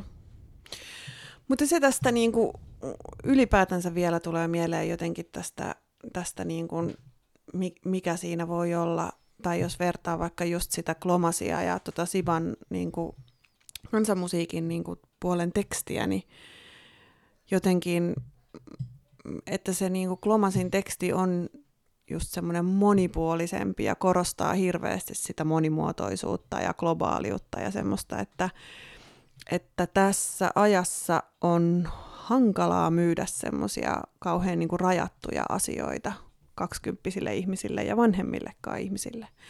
Että mä näen jotenkin, että yksi kansanmusiikin kentän ongelma, että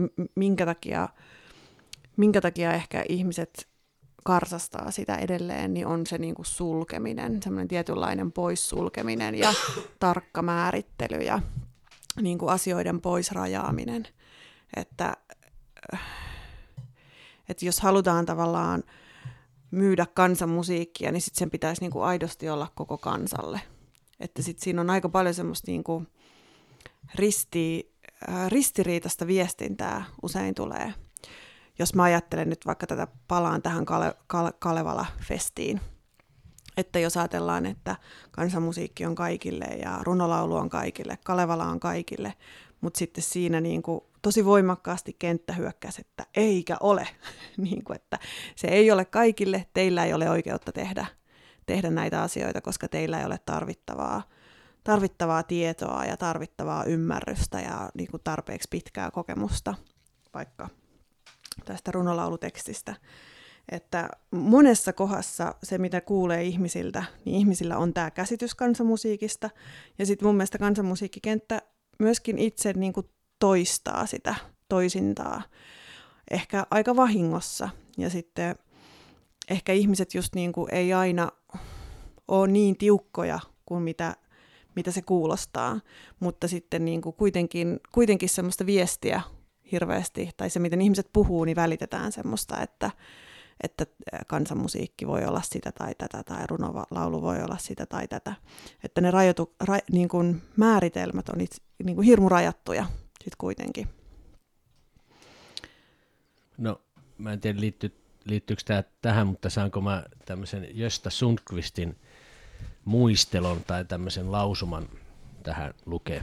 Tämä on Soundi-lehdessä ilmestynyt 1991, ja Jösta Sundqvist siis Levi and the Leavingsin tämä säveltäjä, tekstintekijä, mitäs kaikkea, multi-instrumentalisti. No, hän on sanonut tälleen, noin kohta 30 vuotta sitten näin, että hän voisi suhtautua tälleen vähän niin kuin tämmöisenä arkistokerrontana. Mutta tämä on mun mielestä kauhean mielenkiintoinen, tästä jotenkin heräsi paljon ajatuksia, eikä mitään nyt semmoista voi nyt Jösta, että oletpa sanonut rumasti, mutta no nyt mennään, mutta tämä voisi olla tämmöinen niinku hirtehinen pitsaus sitten teokin kansanmusa asiaan. No niin, vuonna 1991 ilmestyneen Raparperi Taivas-albumin yhteydessä annetussa haastatteluissa Jösta ilmoitti tekevänsä kansanmusiikkia. Samana vuonna läpimurtolevynsä Oi Dai julkaissut Värttinä siivitti suomalaisen kansanmusiikin uuteen ennennäkemättömään nousuun.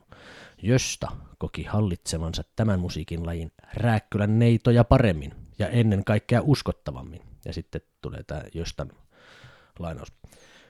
Minulla on puhtaat jauhot pussissani, kun sanon tekeväni kansanmusiikkia. Kaikenlaiset värttinät ja vinkuintianit väittävät soittavansa kansanmusiikkia jouhikkoinen ja hilipata meininkeinen, mutta nehän väsäävät vain tekotaiteellista paskaa, jolla ei ole mitään tekemistä oikean kansan kanssa. 200 vuoden kuluttua huomataan, että minähän se teikin aikanaan kansanmusiikkia. Soundi 1991. Onko Käppi lukenut joskus aikaisemminkin tämän saman tekstin meidän ohjelmassa? Mä voisin lukea tämän joka kerta, mutta tämä... Onko tosiaan muuten? Mehän puhuttiin tästä kerran. Niin. Mä en muista, onko se ollut tämä pöytä joskus pulloi vai... Oliko mikrofonit täällä edessä vai ei? Ei, mä usko, että mä oon lukenut. Värttinästä tuli mieleen, että hehän ovat saaneet nyt juuri Karjalan liitolta mitalin. Onneksi olkoon. Mari Kaasiselle ja Värttinälle harvinainen runonlaulaja Elmi Tsokkisen mitali. No niin. Kippistetäänpä sille. Joo, no niin. Hei, mulla täällä... No, mulla ei tule huonoa onnea. Oi. Pekko ei voi kippistää, ei ole mitään. Kyllä mitaleita pitäisi enemmän myöntää kyllä mun mielestä. Kyllä joka viikko mitaleita.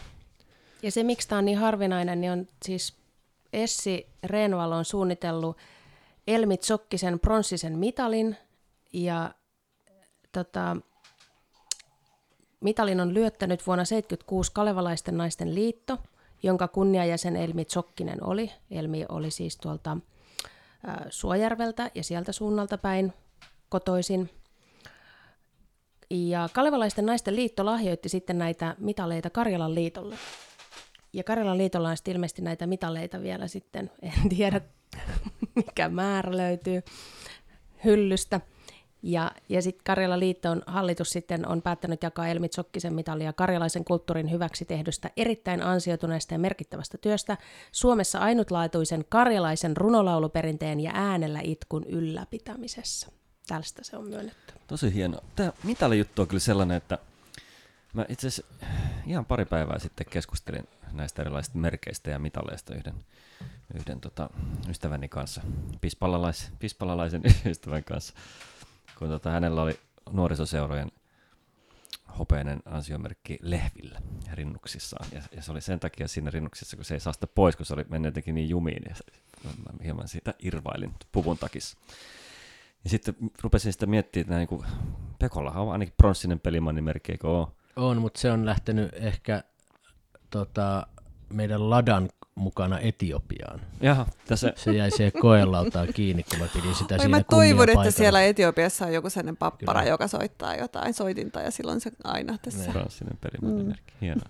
Mutta jotenkin tämä kyllähän niin kuin mitaliperinnä on semmoinen, ehkä kun itse ei ole tullut saatua kauheasti noita mitaleita, niin pitäisikö meidän alkaa niin kuin kehittelemään jotain?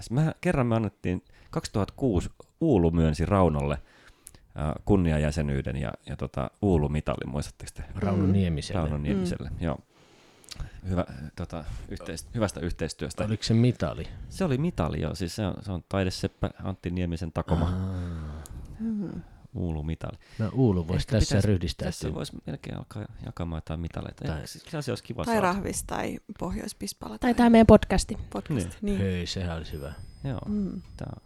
Mutta että tätä pitää vähän kehitellä. Meillä on näitä pikkukäsityöläisiäkin täällä, jotka askartelee tuossa tuokiossa. Mm. Lapsityövoimalla teetetään. Pitää vaan miettiä, että mistä me sitä sitten ruvettaisiin jakamaan. Mutta siis, mitä te olette mieltä oikeasti mitaleista? Mitä te olette mieltä pelimonnimerkistä? Pekko on nyt ainoa ilmeisesti, jolla sellainen on. No, mun mielestä siinä on ihan selkeä, että siinä pitää tavallaan opettaa soittaa tietty määrä biisejä hyväksytysti ja sitten saa sitten aina sen ekaksi pronssisen, sitten hopeisen ja kultaisen. Sitten kultaisen jälkeen ilmeisesti ei ole enää mitään niin kuin platinaista tai tämmöistä. Timantti. Niin, koska tämmöistäkin kritiikkiä on kuullut, että suomalaisten kansanmuusikoiden repertuaari on nykyään pienempi kuin aikaisemmin. Niin. Että aikaisemmin on keskitetty siihen, että on osattu ulkoa enemmän biisejä niin kuin mitä nykyään. Mutta mun mielestä se pronssin on aika maltillinen. Mä se oli tosi pieni. Se oli 20 biisiä, niin se on silleen. Niin. Ehkä 30 biisiäkin on nyt silleen niin aika vähän. Niin. Mun mielestä oli vähemmän kuin 30, niin, koska se oli mun mielestä semmoinen, että ei mikään temppu. Niin. Sitten hopeinen olisiko niinku, sitten tuplat enemmän, tai siis olisiko sitten 60 ja sitten onko se sitten joku? Se on varmaan 100 se kultainen. Niin, voi hitsi. Nyt pitäisi tarkistaa. Otetaan faktan tarkistukseen ensi kerralla tämä asia. Mutta siis mun mielestä joku teki pimpparaudalla. Oi, mahtavaa. Eikö se ole siitä hieno tämä pelimannimerkki, että sitä voi useamman kerran vuodessa yrittää, että se ei ole mitenkään semmoinen, että vuoden odotot ja sitten ei niin, onnistunut. Tai sitten semmoinen, että saa kerran koittaa. Niin. Se on siinä. Se olisi aika. Mun mielestä se on semmoista positiivista painetta. Niin. Hyvät erottuja akanoista. Mun mielestä se on hyvä. Mä tykkään tosta pelimannimerkki ajatuksesta ja olen tykännyt siitä aina. Ja hienoa, että sellainen on alalla ja että se on vähän niin kuin semmoinen juurtunut jo. Että. Mutta rajataankohan siinä muuten, että ne pitää olla semmoisia niin kuin vanhoja perinnebiisejä varmaankin. Että sinne ei voi tulla tavallaan soittaa jotain omia sävellyksiänsä. 30. No en mä usko, että Levi and the Leavingsia siellä. Ei, mutta siis, että jos sä niinku itse tehnyt niin tosi tyylipuhtaita, niin tarkoitan sitä, että jos sä tosi tyylipuhdasta kansanmusiikkia tehnyt, vaikka polskia, 30 polskaa itse ja sitten menee soittamaan ne viululla, niin saakohan siitä merkki? No, pitääkö raadin tietää ne kappaleet? Onko tämä Kansanmusiikki-instituutin hallinnoima? Kansanmusiikkiliiton. Vai liiton? Joo. Liitto sanoisin. Joo. Niin varmasti on tietysti. Niin, koska sitten, niin, mutta kyllä mä aina pongaan ne sieltä Kansanmusa-lehdestä sitten nämä uudet merkin suorittaneet. Kyllä mäkin aina jostain syystä se kiinnostaa, että ketkä on suorittanut pelimannimerkkejä. Kyllä. Joo, ja siis ylipäätänsä tämä, että sehän ei ole niinku, se ei ole tavallaan palkitseminen, vaan sehän on niinku, että ehkä se mitali on niinku silleen vielä eri asia. Toihan on niinku todistus siitä, että on niinku opiskellut ja osaa jotain ja tämmöinen. Koska nythän kun on etnogaalat ja kaikki meillä on, niin palkintojahan meillä jaetaan nyt ihan riittävästi. Tai en tiedä riittävästi.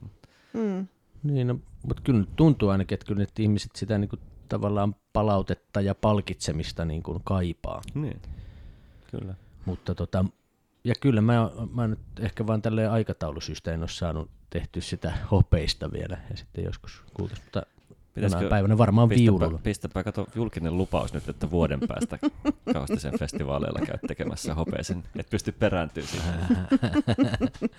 No. Okei, vuoden päästä hopeinen merkki lähtee. Viululla vai jouhikolla? Jouhikolla, kato mä oon aloittanut sen, tai se pronssina on tehty jouhikolla. Pakkohan sitä on sitten.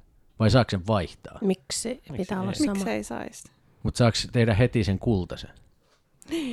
En mä tiedä. Kerralla. Mutta kai nyt kaikki pitää kerätä. No, faktan tarkastukseen tämä. Kultaista ei saa, jos tekee, tai soittaa heti sen 100 biisiä, niin sitten ei saa pronssista hopeista siihen väliin. Pistäkää sieltä Kansanmusiikkiliitosta säännöt tulemaan tuolle Käpille tänne Pohjois-Pispalaan. Käppi Pohjois-Pispala. Oi, no niin. Osoitteella. Kippistä vaan. No, onko meillä muita kuin mitalliaiheita vielä tässä juhannuksen kunniaksi, ennen kuin lähdetään veneileen? Niin. Herättikö Jöstä mitään? Mun mielestä se oli jotenkin ihana.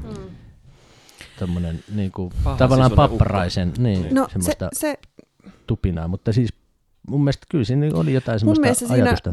Mun mielestä siinä tulee se yksi, jos mä oon ollut kauhean ongelmakeskeinen tällä nyt mä pahoittelen, että mä oon tänään tämmöinen ongelmakeskeinen. Mutta se johtuu ehkä siitä, että mun loma alkaa 2 päivän päästä ja mun päässäni on paljon ongelmia tällä hetkellä sitten.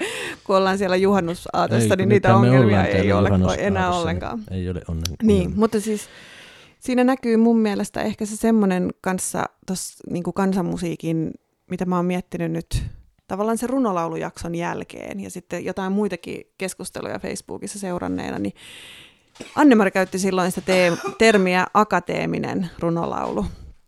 Ja mietin, että se on ehkä niin kuin ihan oikeasti olemassa nykyään tavallaan se akateeminen kansanmusiikki ja sitten kansanmusiikki. Mä oon tähän asti aika paljon puhunut sen puolesta, että kaikki on samaa kansanmusiikkia ja meidän pitää nähdä tämä kenttä vaan niin kuin monimuotoisempana. Mutta nyt mä oon enemmän kiinnittänyt huomioon, että ne on kyllä just se, josta Sundqvist ja sitten niin kuin akateemisesti koulutetut muusikot on monessa kohdassa hirmu kaukana toisistaan. Tavallaan se, että niin kuin, minkälaisia asioita, mitkä ne on ne musiikin merkitykset niille muusikoille ja sille musiikille, mitä ne tekee, niin on tosi toisenlaiset. Jos me nyt otetaan sitten se joku alavutelainen pelimanni pappa ja sitten se Sipalta valmistunut. Ja ne on, niin kuin vaikka kun mä luin sitä Ilkka Heinosen aloittamaa niin kuin keskustelua siitä kansanmusiikista ja nationalismista. Joka tulee niin, meille kyllä aiheeksi jossain vaiheessa ehdottomasti. Mutta mä niin kuin ajattelin, että vaikka siinä kohti niin ne voi olla hyvin niin kuin vastakkaiset. Että on sitten ehkä just Kepun puolueen kirjan omaavia semmoisia jotakin paikallisia pelimanneja, joille se kansanmusiikki on hyvin paljon liittyy siihen niin kuin paikallisidentiteettiin, kyläidentiteettiin, ehkä jopa puolueeseen ja sitten, että se on niin kuin tosi vastakkainen sitten se akateeminen kansanmuusikko, joka näkee sen niin kuin jotenkin nihkeänä ja semmoisena, mistä pitäisi pyristellä eroon myöskin, että tämä on nyt semmoinen niin kuin painolasti, kansanmusiikin painolasti, jota me ei haluta ja me ei haluta niin kuin edustaa tätä, että niin, mutta tästä niin kuin se kiteytyy mun mielestä aika hyvin tuossa Jösta Sundqvistissä, että kyllä ne niin kuin, että jos kansanmusiikkikin on joku ameba, niin silloin ne reunat on kyllä niin kuin aika kaukana toisistaan ja voi olla niin kuin ristiriidassakin keskenään. Kaikki meni niin hiljaiseksi, koska toi on aika iso väite.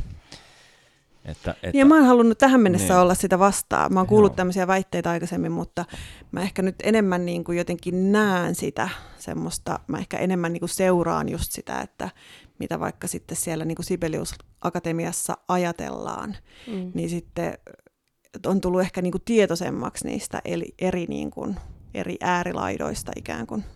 Sen verran ehkä faktan tarkastuksena, että mä en käyttänyt sanaa akateeminen runolaulaja, vaan kysyin, että Ilonalta ehkä siitä, koska hänellä on se akateeminen polku ja hän on sieltä musiikkikasvatukselta lähtenyt ja Ilona ehkä laittoi sen minun suuhuni tämän sanaparin, mutta semmoinen sanaparihan on olemassa.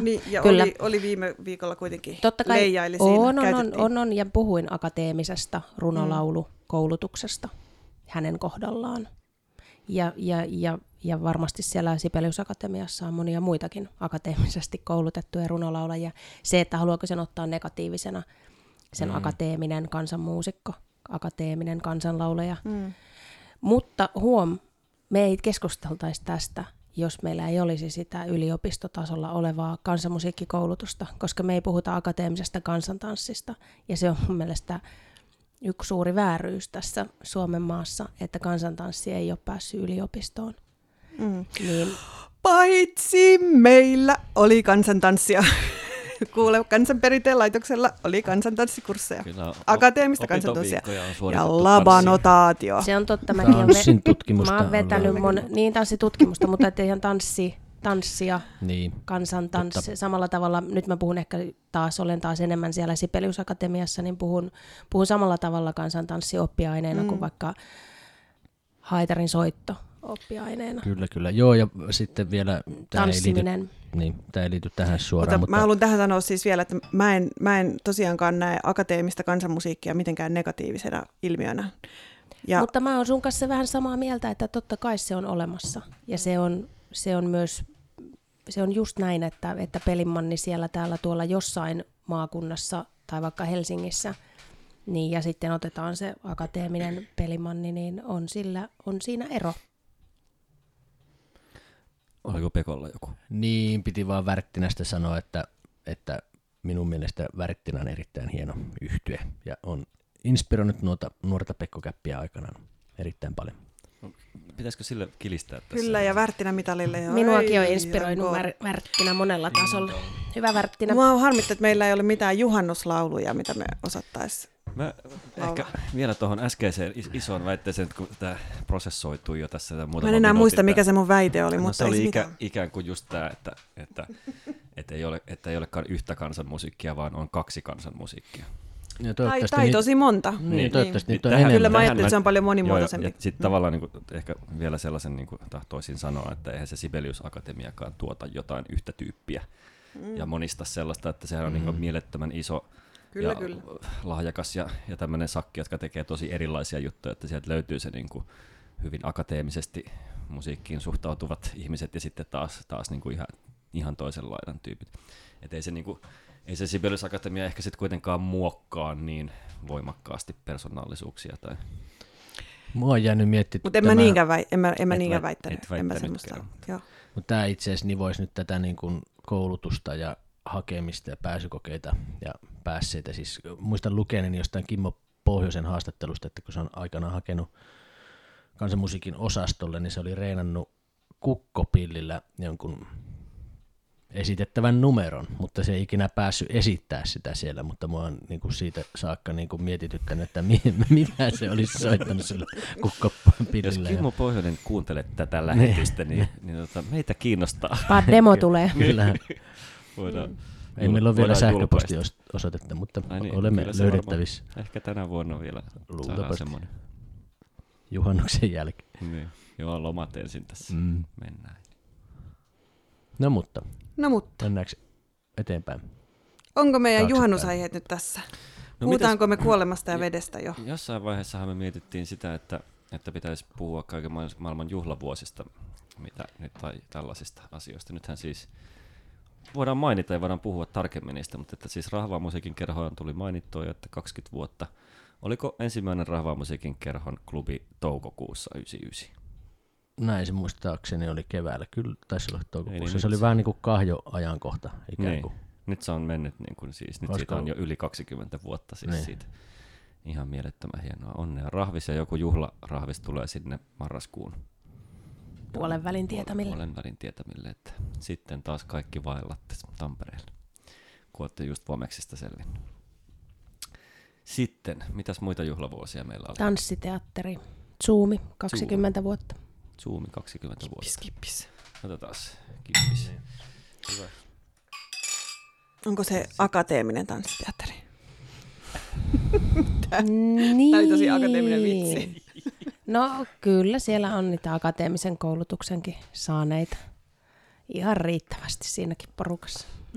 Mutta hieno homma, että on myös näitä ammattitanssiryhmiä, jotka ovat jaksaneet pitkät pätkät. Ja on ihan mielettömän hienoa. Ja tässä ehkä kiitos myös varmaan sitten sen lisäksi, että siellä on Salla Korjapaloniemi, joka on ollut pitkään ryhmässä mukana, niin myös sitten Hillu Toivonen Alastalo, joka aikoinaan koko Zoomin taisi päräyttää liikenteeseen. Nyt otetaan kippikset vielä Hilulle. Hilulle terveisiä.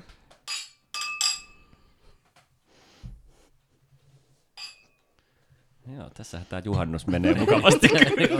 Oliko muita? Ja sitten oli tämä ikuturso, mistä Ilona mainitsi. Vai ikiturso? Eikö se ikiturso?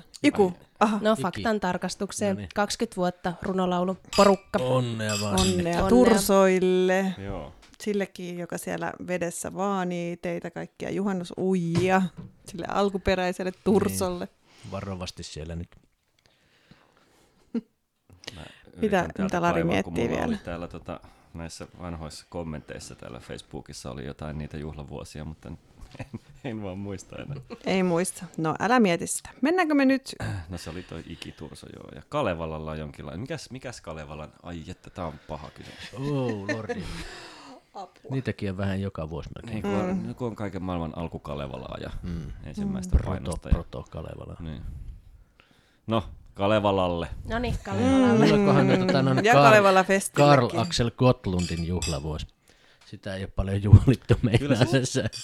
Mutta Juha Hurme ansiokkaasti kirjoittaa tässä niemiteoksensa useampaan otteeseen Gotlundista, joka koitti siis saada tämmöisen vähän niin kuin oma kotikutoisen savon kielen, minkä se oli niin kuin itse kehitellyt, niin suomen kirjakieleksi.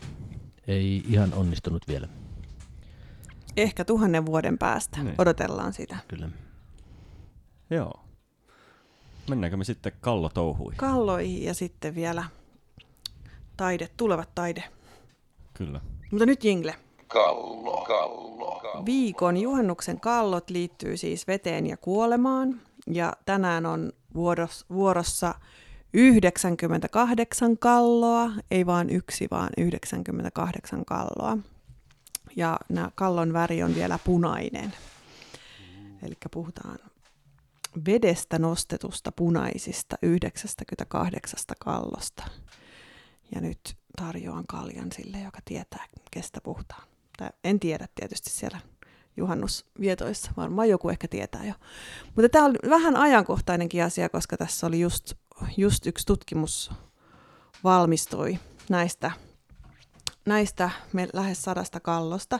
Eli puhun leväluhdan tämmöisestä uhrilammesta, joka on Isokyrössä Etelä-Pohjanmaalla. Ja siellä on siis Pohjoismaiden ainoa tämmöinen hautapaikka, että on lampeen tai pieneen järveen haudattu ihmisiä. Niitä ei ole olemassa missään, tai siis toistaiseksi ei ole ainakaan löydetty, ei Suomesta eikä muista Pohjoismaista, kuin täällä Isokyrössä. Ja siellä Isokyrössä on siis yksi uhrilampi ja sitten 35 kilsaa johonkin suuntaan on toinen pienempi. Mutta tämä lampi on löydetty siis 1800-luvun puolessa välissä, ja siitä lähtien on pohdittu, että minkä ihmeen takia nämä ihmiset on haudattu sinne järveen tai lampeen, ja ketä ne on ne ihmiset. Ja edelleenkään niin kuin ei tiedetä, miksi ne on haudattu sinne lampeen. Sen ainoa niin kuin sellainen selittävä tekijä, miksi se lampi on jotenkin erikoinen, on se, että se lammen vesi on joka kevät punaista. Ja se johtuu siitä, että se on jotenkin rautaperäinen se vesi tai se lampi. Eli se värjäytyy niin kuin verenpunaiseksi joka kevät se lammen vesi. Ja kiinnostavaa tässä tarinassa on se, että ne kaikki 98 kalloa on naisten tai lasten kalloja. Eli sinne ei ole haudattu yhtään miestä.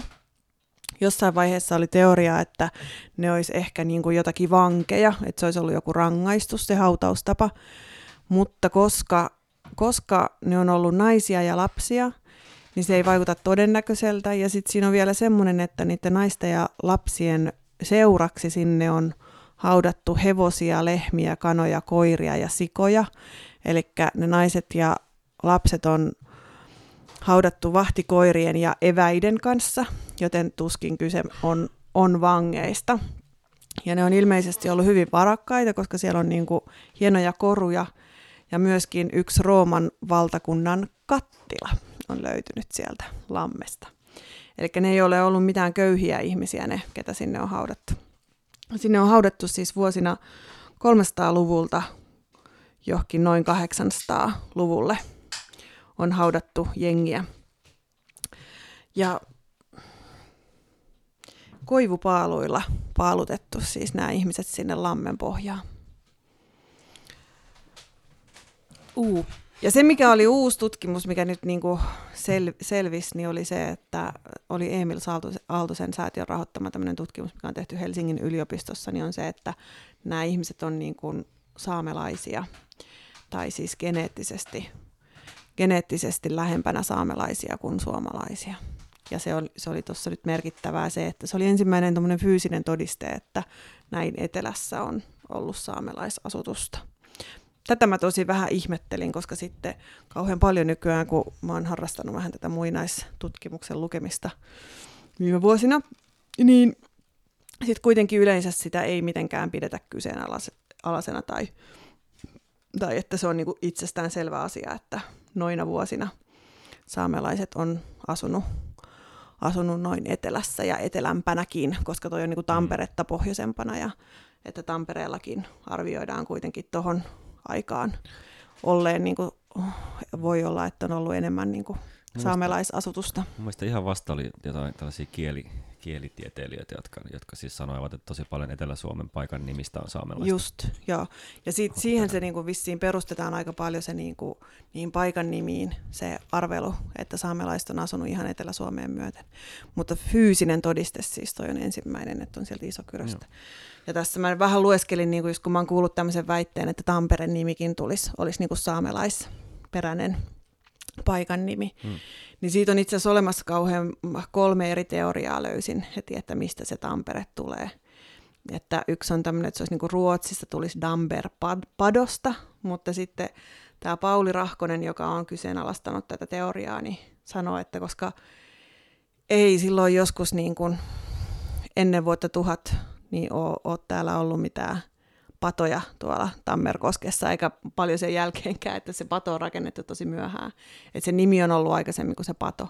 Eli sitten olisi, niinku olisi todennäköisempää, että Tampere-paikkakin tulisi saamen kielestä tämmöisestä sanasta kuin tempel, joka on niinku suvanto koskessa. Tempel ja Tampere kuulostaa aika niinku... Mä oon käynyt tuolla Leväluhdassa, se on hieno paikka. Ihan muutama vuosi sitten ohi kulkiessa, että täällähän tämä on, että kävästäänpäs katsomassa. Se on erikoinen fiilis siellä. Tietysti johtuen siitä, että tietää mitä siellä pinnan alla on. Tai ollut. Niin. Mutta siellä se on niinku keskellä peltoja, semmoinen pieni saareke, jossa on niinku... suota käytännössä. Mm. No, syntyykö sulle teoria, miksi ne on siellä lammen pohjassa ollut? Syntyi, koska sitten mä luin siitä sen jälkeen jotain, mutta en kyllä muista yhtään mitään enää, että mitä olen lukenut aiheesta. Ei jäänyt päähän. Että kyllä sitä niinku, se oli jotenkin niin crazy juttu, että sitä tuli silleen vähän tutkautua silloin. Mä en ole löytänyt mitään syyarviointia, vaikka mäkin olen lukenut siitä, niin aina vaan pohditaan, että miksi. Siis miksi mitä? Miksi ne on siellä lammen pohjassa? Ne on haudettu? Koska se on ollut niin poikkeuksellista, kun se ei ole mikään pohjoismainen tapa. Se ei ole tapa ollut Suomessa eikä missään muualla. Niin miksi joku ihmisryhmä on yhtäkkiä keksinyt, että ruvetaan paaluttaa näitä ihmisiä tuonne lammen pohjaan? Ja se, että se on ollut vaan naisia ja lapsia ja sitten niille ne eväät, ne koirat. Tai ne koirat ehkä ollut eväät, mutta... siat ja lehmät mukaan. Mulle tulee nyt vaan tämmöisiä hyvin... ja kattilakin vielä. Hyvin raffeja, kun yksi semmoinen palladikin on tuossa Anneli Asplundin Palladeja ja Arkkiveisoja kirjassa tämä yksi neito ja lohikäärme. Tai sitten, no kuitenkin tämä, niin kuin, en muista nyt oliko se just se, vai onko se toinen se neito ja lohikäärme, mutta kuitenkin tämmöinen tarina, että kuningaskunnassa pelätään tiettyä tai lohikärmettä niin paljon, että sille pitää aina viedä niin kuin nuoria ihmisiä niin kuin ruuaksi. Ja sitten kun on, tavallaan kaikki on jo viety, ja varmaan mä luulen, että nuoria neitoja mieluiten jostain syystä, niin sitten kun kaikki on viety, niin sitten tulee kuninkaan tyttären vuoro. Ja sitten se kuningatar itkee ja sitten mutta sanoo, että se... mutta kuitenkin, että sit se on pakko vaan niin jatkaa ihan kuin kaikilla muillakin. Ja sitten sit se nuori neito sitten ottaa karitsan syliin ja sit se urheasti sitten menee sen pedon ruuaksi. Tämmöisiä sitä on laulettu. Tuommoinen tuli mieleen. Niin, voihan se olla, että se on ajateltu, että se on joku verta vuotava ylijumala. Ei ehkä ukko ylijumala, mutta jotain vastaavaa. Ahti. Niin, että sillä on sitten pitänyt viedä niitä naisia ja lapsia. Ehkä. Jännittävää. No niin. Ja tästä tuli mieleen kanssa se, nyt oli löytynyt Siperiasta se 40 000 vuotta vanha sudenpää, jonka aivotkin oli vielä tallella. Mutta en näin vaan otsikoja luin vähän. Sitten se on ilmeisesti vähän isompi ollut siis kooltaan se susi kuin nykysudet. Sekin on vielä semmoinen hyvin vipattava ajatus. Hurja susi. Niin. Winter is alkususi. Coming. Mutta haastetaan vaikka sitten, voitte Facebookissa keskustella ja ehdottaa jotain, niin, minkä takia ne on. Niin, tämä on hyvä juhannusteema, voi miettiä, että minkä takia ne on ne 98 kalloa siellä lammen pohjassa. Mahtavaa. Mistä sitten? Onko meillä vielä sitten on tulevat sykähdyttävät taideelämykset. Ai niin, ja tähän no. jingleä. Sykähdyttävä taideelämys. Minä en aloita, koska mä en ollut taas muistanut valmistautua tähän ollenkaan. Mutta tosiaan ajateltiin sillä tavalla, että sen sijaan, että koska viime nauhoituksesta on vasta ihan muutama viikko, 2 viikkoa, niin onhan tässä tietysti upeita taideelämyksiä taas ehtinyt kokea, mutta ajateltiin ikään kuin antaa mielestämme hyviä tärppejä tulevan kesän kansanmusiikkiaiheisiin mahdollisiin kokemuksiin. Kuka starttaa? No, mä voin aloittaa elokuun lopulla. Pitäisi tarkistaa nämä päivämäärät. Mä luulen, että alkaisiko 22. päivä elokuuta siitä eteenpäin. Wormsin saarella järjestetään taas tämmöinen hiukantele jouhikkoleiri tapahtuma, jota on järjestetty sitäkin jo varmaan 15 vuotta tai yli 10 vuotta reippaasti.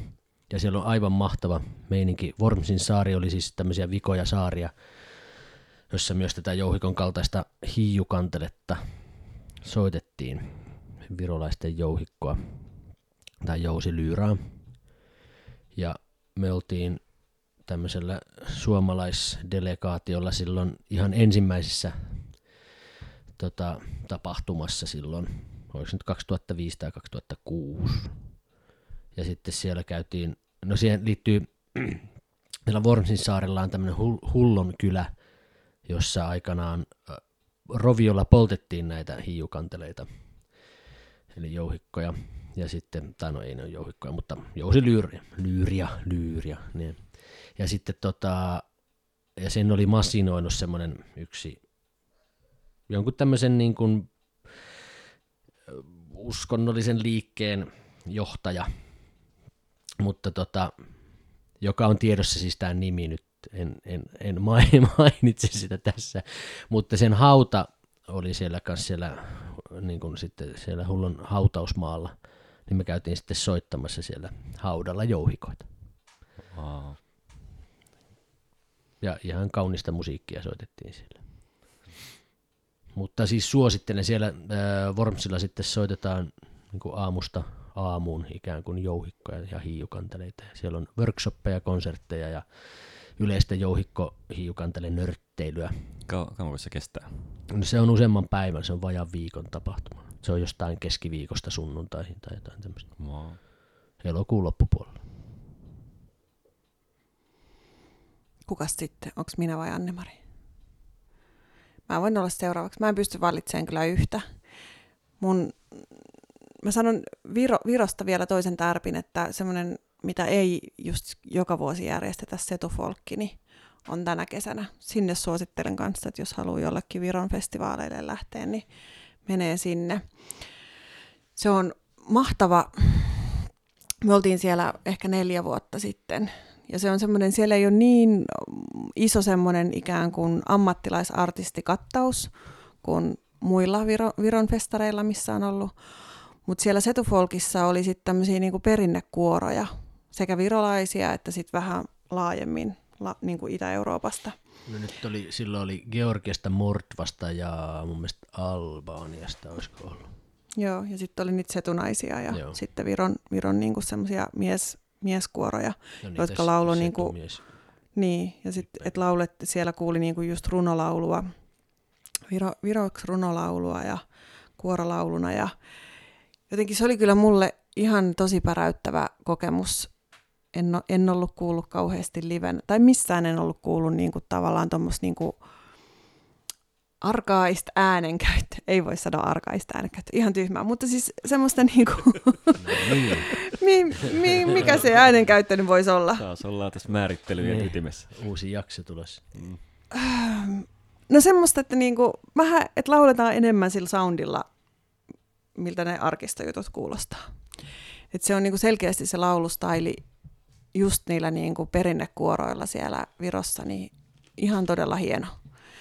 Ja sitten se folkissa on tietysti hienoa se, että siellä saa sahtia ja alkoholia ja saa kävellä missä tahansa ja että ei ole mitään karsinoita ja että se on sellainen tunne enemmän, että on niin kuin jossain perinnebileissä. Joo, ja sitten mulle tuli myös semmoinen fiilis niistä just setukais, mutta myös niitä muista virolaisista niin kuin näistä kyläkuoroista. Mun mielestä siellä taisi olla niitä vörylaisia kuoroja tämmöisiä. Niin tuli vaan, että sit tavallaan sitä soundia pystyy arkistonauholta opettelemaan vaan niin paljon, että sitten, että kyllä siinä on niin kuin jotain muutakin siinä niin kuin ikään kuin lainausmerkeissä soundissa, kun se vaan, miltä se kuulostaa, että sitten se, että on metrin päässä siitä niin kuin laulavasta tyypistä, joka on oppinut sitä niin kuin monen polven kautta, sitä niin kuin, miten niitä nyt oikeasti lauletaan, niin kyllä siinä on jotain semmoista ihan poikkeuksellista, mitä niin vaikka just tilitin viime jaksossa suhteessa niin jouikkoon, niin hyvin vaikea saada tuommoista kokemusta. Kyllä siellä Virossa tulee sellainen tunne, että se lauluperinne on silleen niin kuin katkeamattomampi kuin meillä, että tavallaan just sen soundin suhteen se kuulostaa siltä, että siinä on semmoinen selkeämpi jatkumo sinne menneisyyteen. Että sitten täällä tavallaan kansan laulupoppoot niin on hyvin erilaisia soundivalintoja ja semmoisia, että se on hyvin niin kuin sit hajanaista, että ihmiset niin kuin valitsee erilaisia tyylejä, erilaisia ratkaisuja siihen, mutta se oli hienoa setufolkissa. Ja sitten siellä on, se on tosi lapsiystävällinen festivaali ja siellä on kaikkea mahtavaa niin kuin oheisohjelmaa ja siellä on niin kuin just, että siellä on perinneruokaa ja siellä on sitä perinnettä kauhean niin kuin isolla kattauksella, niin kuin, että on kaikkea kansallispukuhässäkkää ja sitten on semmoinen, on myöskin semmoinen risteily, siis semmoinen niin kuin, että mennään semmoisella vanhalla purjelaivalla, pääsee lodjalla. Niin, lodjalla pääsee sinne järvelle seilaamaan, mikä oli kans jotenkin ihan itselle ainakin tosi spesiaali kokemus. Ja joo, suosittelen. No.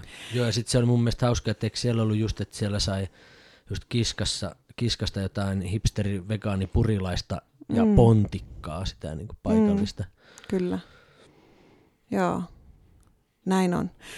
Mutta sitten mun tekisi kauheasti mieli kanssa siis, että jos pääsis, niin mitä haaveilee, suosittelen kaikille noi pohjoisen festivaalit. Nyt on niin kuin, mun mielestä Pohjois-Suomeen on viime vuosien aikana noussut hirveän hienoja uusia hiljaisuusfestivaali, ehkä eka ja sitten sen tyyppisiä semmoisia pieniä marginaalisia festivaaleja. Anne-Mari voi niitä ehkä luetella enemmänkin, kun sä oot käynyt soittamassakin. Ainakin puolivillifestivaali oli viime kesänä ja nyt on myös tänä kesänä. Mihinkäs Pekko oli menossa? No se on villifestivaali jossain Kuusamon metsässä. Ja puolivilli on Äkäslompolossa. Joo. Ja tällä villifestivaalilla siis siellä ei ole sähköä ollenkaan, että siellä soitetaan sitten ihan ilman mitään. Ja Iahis Iddassa oli tosi hyvä kattaus tänä vuonna. Sitäkin suosittelen kaikille, jos ei ole käynyt Iahis Iddassa. Niin Ihta. Mitä sanotaan? Iahis Ihta. Iahis Ihta. Sori. Inarissa. Niin, Inarissa. Se on ihan mieletön festivaali ja niin kuin ylipäätänsä se kanssa, että voi käydä siellä Inarissa. Mä oon käynyt siellä 2 kertaa ja se on mun mielestä maailman hienoimpia paikkoja se Inari.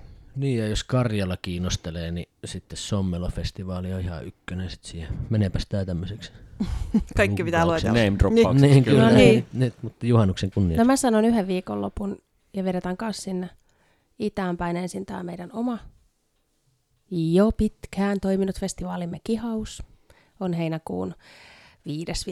päivä ja sitten samana viikonloppuna vähän pidempänä ilmeisesti alkaa jo 4. päivä heinäkuuta, niin on sitten Saksan suurin kansanmusiikkifestivaali Rudolstad. Että jos Rudolstadissa ei ole koskaan käynyt, niin ehdottomasti sinne. Ja Kihaukseenhan nyt pääsee joka kesä, kun ei ole taas niin pitkä matka kuin Rudolstadiin. Joo, nyt mulla oli aikaa miettiä. Ehdottomasti suosittelen, ei kyllä varsinaisesti kansanmusiikkiin liity, mutta Betre Folk-festivaalia Hailuodossa. Nyt kuulin just, että sinne oli tullut päätös, että ne rakentavat sinne tien nyt sinne Hailuotoon. Että Lossi ja historiaan ja ja noin puolet vastusti ja puolet kannatti, että se repii koko Hailuodon kahtia sitten se kahtia tuleminen, että nyt on vielä hyvä tilaisuus mennä kokemaan upea festivaali, mutta sitten vähän kotiin päin pitää vetää, ja tässä on ollut Tampereella tällä viikolla,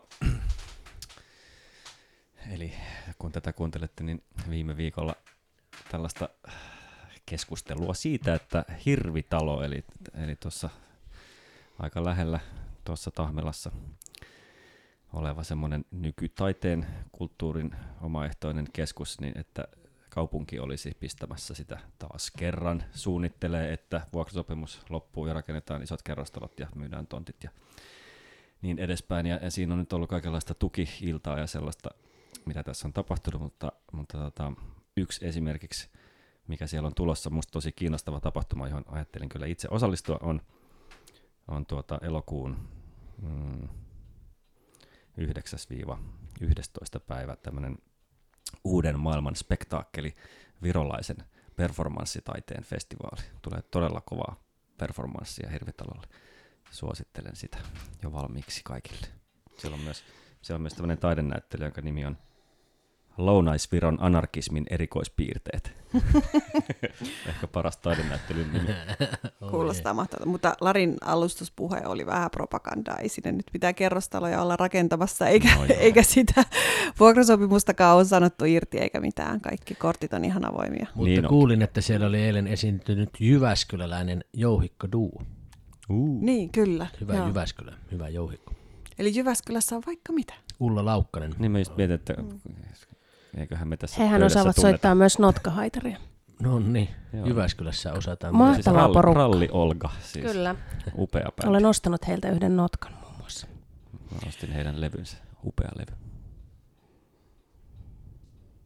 Oliko tää tässä? Nyt keräämään niitä kukkia.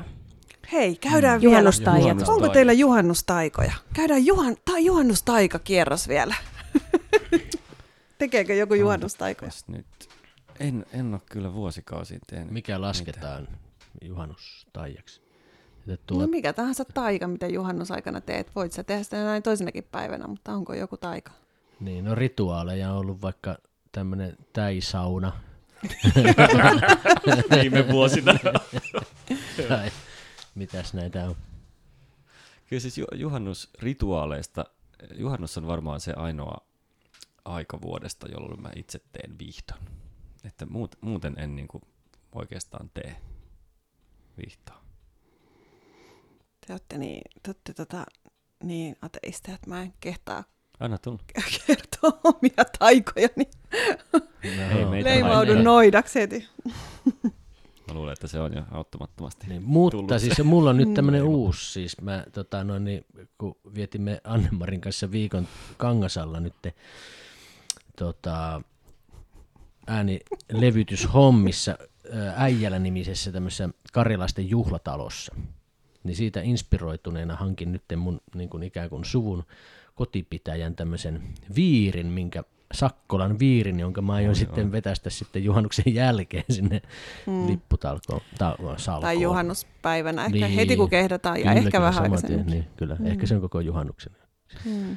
Pakko sanoa, kun puhut tuosta viiristä, viirit hienoa, mutta sitten myös kun tässä haikailtiin mitaleita ja pelimannimerkkejä, niin standardeja pitäisi myös olla enemmän. Mutta se on hankala. Mä katsoin kanssa täällä just siellä Äijälä-talossa, kun on niinku kaappi täynnä standardeja. Kun se on niinku, se vie ihan hulluna tilaa. Sitten mä ajattelin, että jos siinä ei olisi sitä niinku kepukkaa ja sitä jalustaa, että ne olisi vaan se pelkkä viiri, niin niitä saisi niinku hirveän määrän roikkumaan vaikka kivasti tälleen näin katosta. No miksei niitä voi laittaa? Niin. No mä ajattelin, että mä ostan semmoisia ja sitten otan ne vaan pois sen kepukan siitä ja rupean sisustaa kotia Karjalan pitäjillä. Standit sitten. Jep. Että semmoisia rituaaleja. Joo. Mä rupesin pitämään sellaista pyhää puuta meidän siellä samassa mökkipihapiirissä, mihin se Sakkolaviirikin tulee, niin meillä on nykyään myöskin pyhä puu, jolla mä käyn uhraamassa silloin tällä.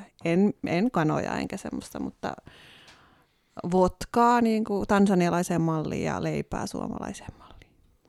Mä suosittelen kaikille tätä pyhää puutraditiota, koska se on aika hieno. Siis Antero Mennun kanssa käytiin siellä Lönnruutin männyllä Kiteellä joskus ehkä 5 vuotta sitten. Ja molemmat vähän pärähdettiin siitä kokemuksesta, koska se oli niin hieno kokemus ja luettiin kaikki tavallaan sit silloin siitä kyseisestä puusta ja ylipäätänsä siitä traditiosta. Ja mä huomasin, että se on aika hyvin sopii semmoiselle niin kuin urbaanille, uskonnottomalle ihmiselle semmoinen pyhä puuajatus, että jos on joku semmoinen mökkipiiri, missä oikeasti on vanha puu, niin kuin meillä on, että on semmoisia selkeästi mäntyjä, jolla on niin kuin monta sataa vuotta ikää, niin sitten semmoinen ajatus, että kun ne sukulaisten haudat on jossain kaukana, niin sitten on semmoinen hetki, että voi mennä sille puulle jotenkin laittaa sen vodkalasin ja muistella sitten ne juhannuksena vaikka ne tädit ja sedät ja mummot ja vaarit ja kaikki läpi siinä puulla. Suosittelen. Niin, ja kun sitten noita, mun mielestä Hämeenkyrössäkin on se Timin mänty, se on tosi hieno ja sairaan vanha, mä en tiedä, onko se 400 vuotta vanha puu tai joku, mutta jotain vastaavaa. Mutta siellä selkeästi ihmiset käy vielä, että siellä on niinku tungettu kolikkoa sinne sisälle ja tämmöistä, että se on jotenkin hienoa, että tommonenkin herttainen perinne, en mä tiedä niin mitä ne olemassa. Ihmiset sitten toivoo, mutta tai miksi ne sinne vie niitä, mutta kuitenkin. Niin, niitä on Suomessa niin ne pyhäpuutraditiotkin on niin hyvin erilaisia, mitä luin, että siinä on tavallaan just semmoinen kans semmoinen hyvin tähän meidän aikaan sopiva, että sä voit niin räätälöidä oman pyhäpuuperinteesi itsellesi, jos olet kiinnostunut siitä. Niin, ja Kalevalassa Uhtuallahan on myös käyty Lönnruutin männyllä Markku Niemisen johdottamana. Onko pöydässä? Oon käynyt, joo. Joo, kyllä. Kaikki ollaan käyty. Silläkin männyllä. Niin. No niin, sit votkat lasiin siellä kotipihoissa ja mökkipuutarhoissa ja etsimään niitä parisataa vuotta vanhoja petäjiä. Varovasti suppilaudoilla sitten siellä myrskyissä. Hyvää juhannusta. Hyvää juhannusta. Ding dong.